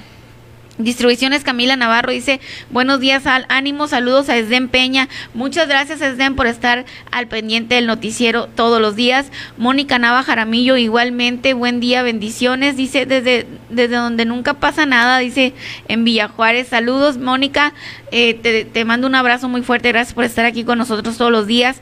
Imelda Duarte, muchísimas gracias Imelda por estar aquí también siempre. Muchas gracias, el Ricardo Chaires también. Dije que les iba a empezar a tomar lista. Hoy voy a hacer la lista, ¿eh? Hoy voy a hacer la lista. Dagoberto Frías, muchas gracias, Dagoberto. Víctor Arce Hurtado, saludos, Carmen Miguel. Saludos, dice, muchas gracias. Juan Alberto Argüelles, buenos días. Ahí estamos, profe. Yo creo que este era para el Everardo, ¿verdad? La chinita Tutuli Jusay nos dice buen día. Saludos, mana. La Raquel Jabalera de allá de Chojoa, muchas gracias. También, ¿quién más anda por aquí? Martín Alcaraz. Dice, lo que se habla Miguel se ve distorsionada. Ah, bueno, ok, sí, sí, ya lo arreglamos, al parecer, Martín. Buenos días, Carmelita. Y Miguel, que tiene el candidato Everardo Soto, no sabe que los programas cambiaron de nombre y que todos los reciben. Y el hecho que diga que lo reciben muy bien porque la gente es amable y no quiere decir que ya no votarán por cleptómanos. Ay, Rafa Toxi, qué bárbaro. bueno, es la opinión del ciudadano, ¿no? Manuel Rodrigo Yocupicio Yescas, creo que no tiene conocimiento del tema. No sé de qué hablas. Clima Comfort, saludos amigos, buen día. Saludos Lalo Félix, saludos para ti. Daniel Navar Navar, buen día muchachos. Gracias Daniel por andar aquí como todos los días. Ramón Lamberto Reyes Ruiz, buenos días amiga, aquí escuchándole su programa desde Guatabampo. Eh, Ramón, ¿ya te, ¿ya te vacunaste? ¿Ya te vacunaste? Ana Laura Valenzuela, buenos días. NDS Noticias dice saludos. Eliana Castro Carlón, con paso firme, Clau. Ah, mira, eh, porra para Claudia Zulema, Miguel. También anda por acá. Francisco Javier Ibarra Valdés, aquí nadie se rinde, dicen Beatriz Armenta, yo voy con Claudia Burs, Claudia Valentina también va con Claudia Burs, dice, mira, traía porra a la Claudia Burs, una candidata muy activa, muy echada para adelante, ¿eh? ¿La vieron? ¿Vieron la entrevista? Conózcala, oiga, conózcola. Eh, me gustó, me gustó eh, cómo nos todo lo que nos platicó me gustó. Y fíjate algo muy curioso que nos dijo, que ella tuvo violencia familiar y que le lastimaron la nariz y tiene y, y que le abrieron la nariz. Y sí, yo la vi y tiene una cicatriz aquí en la nariz, o sea, por supuesto que las mujeres viven violencia, oiga, y la sufrimos en todos los ámbitos, o sea, de diferentes maneras, pero por supuesto que la vivimos y me da mucho gusto ver un un ejemplo que está saliendo adelante, que está saliendo adelante y que ahorita es candidata, oigan, y, promete ayudar a las mujeres que estén en esa situación, promete ayudarlas a salir adelante. Me gustó la propuesta, oigan. ¿Quién anda por acá? Dice Karen Kiwis, dice, ¿qué diferencia cuando se tiene las ganas de hacer algo por el pueblo? Se le nota sus ganas de seguir trabajando, su entusiasmo, mis respetos. Qué bien habla Claudia, qué bien con sus propuestas. Pues ahí está, mi Karen no más que tú no votas por ella, Karen. Reina Grajeda dice buenos días, saludos y bendiciones. Saludos, Reina. Claudia Reyes, cuentas con mi apoyo, dice el Mayito Martínez. ¿Quién más anda por acá? Estuve en ese evento, dice Claudia Enríquez. Estuvo muy padre, dice. ¿Quién más anda por acá? Vamos a ver. Sofi Martínez, Melisa García, Luz María Félix, Maju Preciado. Eh, Dice, yo tengo miedo al votar por Morena, dice Maju Preciado. La verdad, aquí en Ojoa, ¿quién me asegura que usted va a cumplir lo que está diciendo? Con la maestra Chayito nos dejó muy mala experiencia y decepción a los navajoenses, dice Maju Miguel. Sabes que yo, yo siempre lo he dicho, ¿eh? yo siempre lo he dicho, porque si le ponemos objetivos, todos los partidos tienen un objetivo de algún tipo y, yo creo que tenemos que evaluar a los ciudadanos, ¿sí? Y háblese, háblese de todos los de partidos, todos los partidos ¿eh? Háblese de PAN, PRI, PRD que van en alianza, eh, del PT, de Morena, del Partido Verde, eh, yo creo que por encima de los partidos hay que evaluar a los ciudadanos, a los ciudadanos, porque, porque realmente quien va a gobernar es un ciudadano, no un partido, ¿sí? Y de ahí donde usted va a sacar la conclusión en base a, lo que ha escuchado, por ejemplo, aquí en NS Noticias, que hemos tenido a candidatos de todos los partidos, sí, hemos tenido de todos representantes de los diferentes fuerzas, de las diferentes fuerzas políticas, este, hemos tenido eh, de la Alianza, hemos tenido eh, del PT, hemos tenido de Movimiento Ciudadano, hemos tenido hoy del Partido Verde, hemos tenido de redes sociales progresistas, o sea, de todos los partidos usted ha tenido la oportunidad de ver a alguno de los candidatos que, se han podido ajustar a tanto su agenda como la de nosotros, ha podido ajustar y, ha tenido la oportunidad de escucharlos aquí. Y de ahí usted tiene que formar un criterio, decir, ¿sabes qué? Y obviamente también los puede ver en sus redes sociales, lo puede ver en otros programas, en, en otros medios, ¿no? Pero de ahí usted tiene que formarse un criterio, ¿sabes qué? Este me gusta. Así este es, así es, Miguel. Y miren, los perfiles. ya no, ya no estemos analizando por partidos, porque al final, como dice Miguel, en todas partes hay buenos y hay malos. Y en todos los partidos nos han quedado algunos bien y nos han, nos han quedado mal. Entonces, no veamos al partido, veamos a la persona, la experiencia de la persona. Eh, como humano, como la humanidad, o sea, como humano, o sea, como eh, la, el servicio social, como también en, a lo mejor en su experiencia, vamos a decir, empresarial, en su experiencia de cómo se ha venido desarrollando. Entonces, hay que ver, hay que ver el, historial de quiénes son, quiénes son más allá del partido, oiga, porque puede ser, fíjese, puede ser que usted diga, ¿sabes qué? Pues yo voy a votar para presidente por tal, pero no por eso voy a votar también por los diputados, porque no me agradan. Voy a cambiar veo mejor opción este acá en otro partido que, que sea el diputado. Ah, bueno, pues voy a votar aquí por el de la presidencia y acá voy a votar por el, por el del diputado. Y por el federal, pues el que me guste, el que yo vea la mejor propuesta, o sea, el que yo le vea eh, que, que, puede hacer algo por nosotros. No, no necesariamente uno tiene que votar todo, pues, no, porque entonces ya nos pasa, oiga, lo que ya nos pasó, que gente que pues ya no vuelven. Entonces, analizando bien los perfiles, y nos ha pasado puede ser de diferentes, o sea, no no ¿por qué? ¿Por qué tenemos que casarnos con uno solo?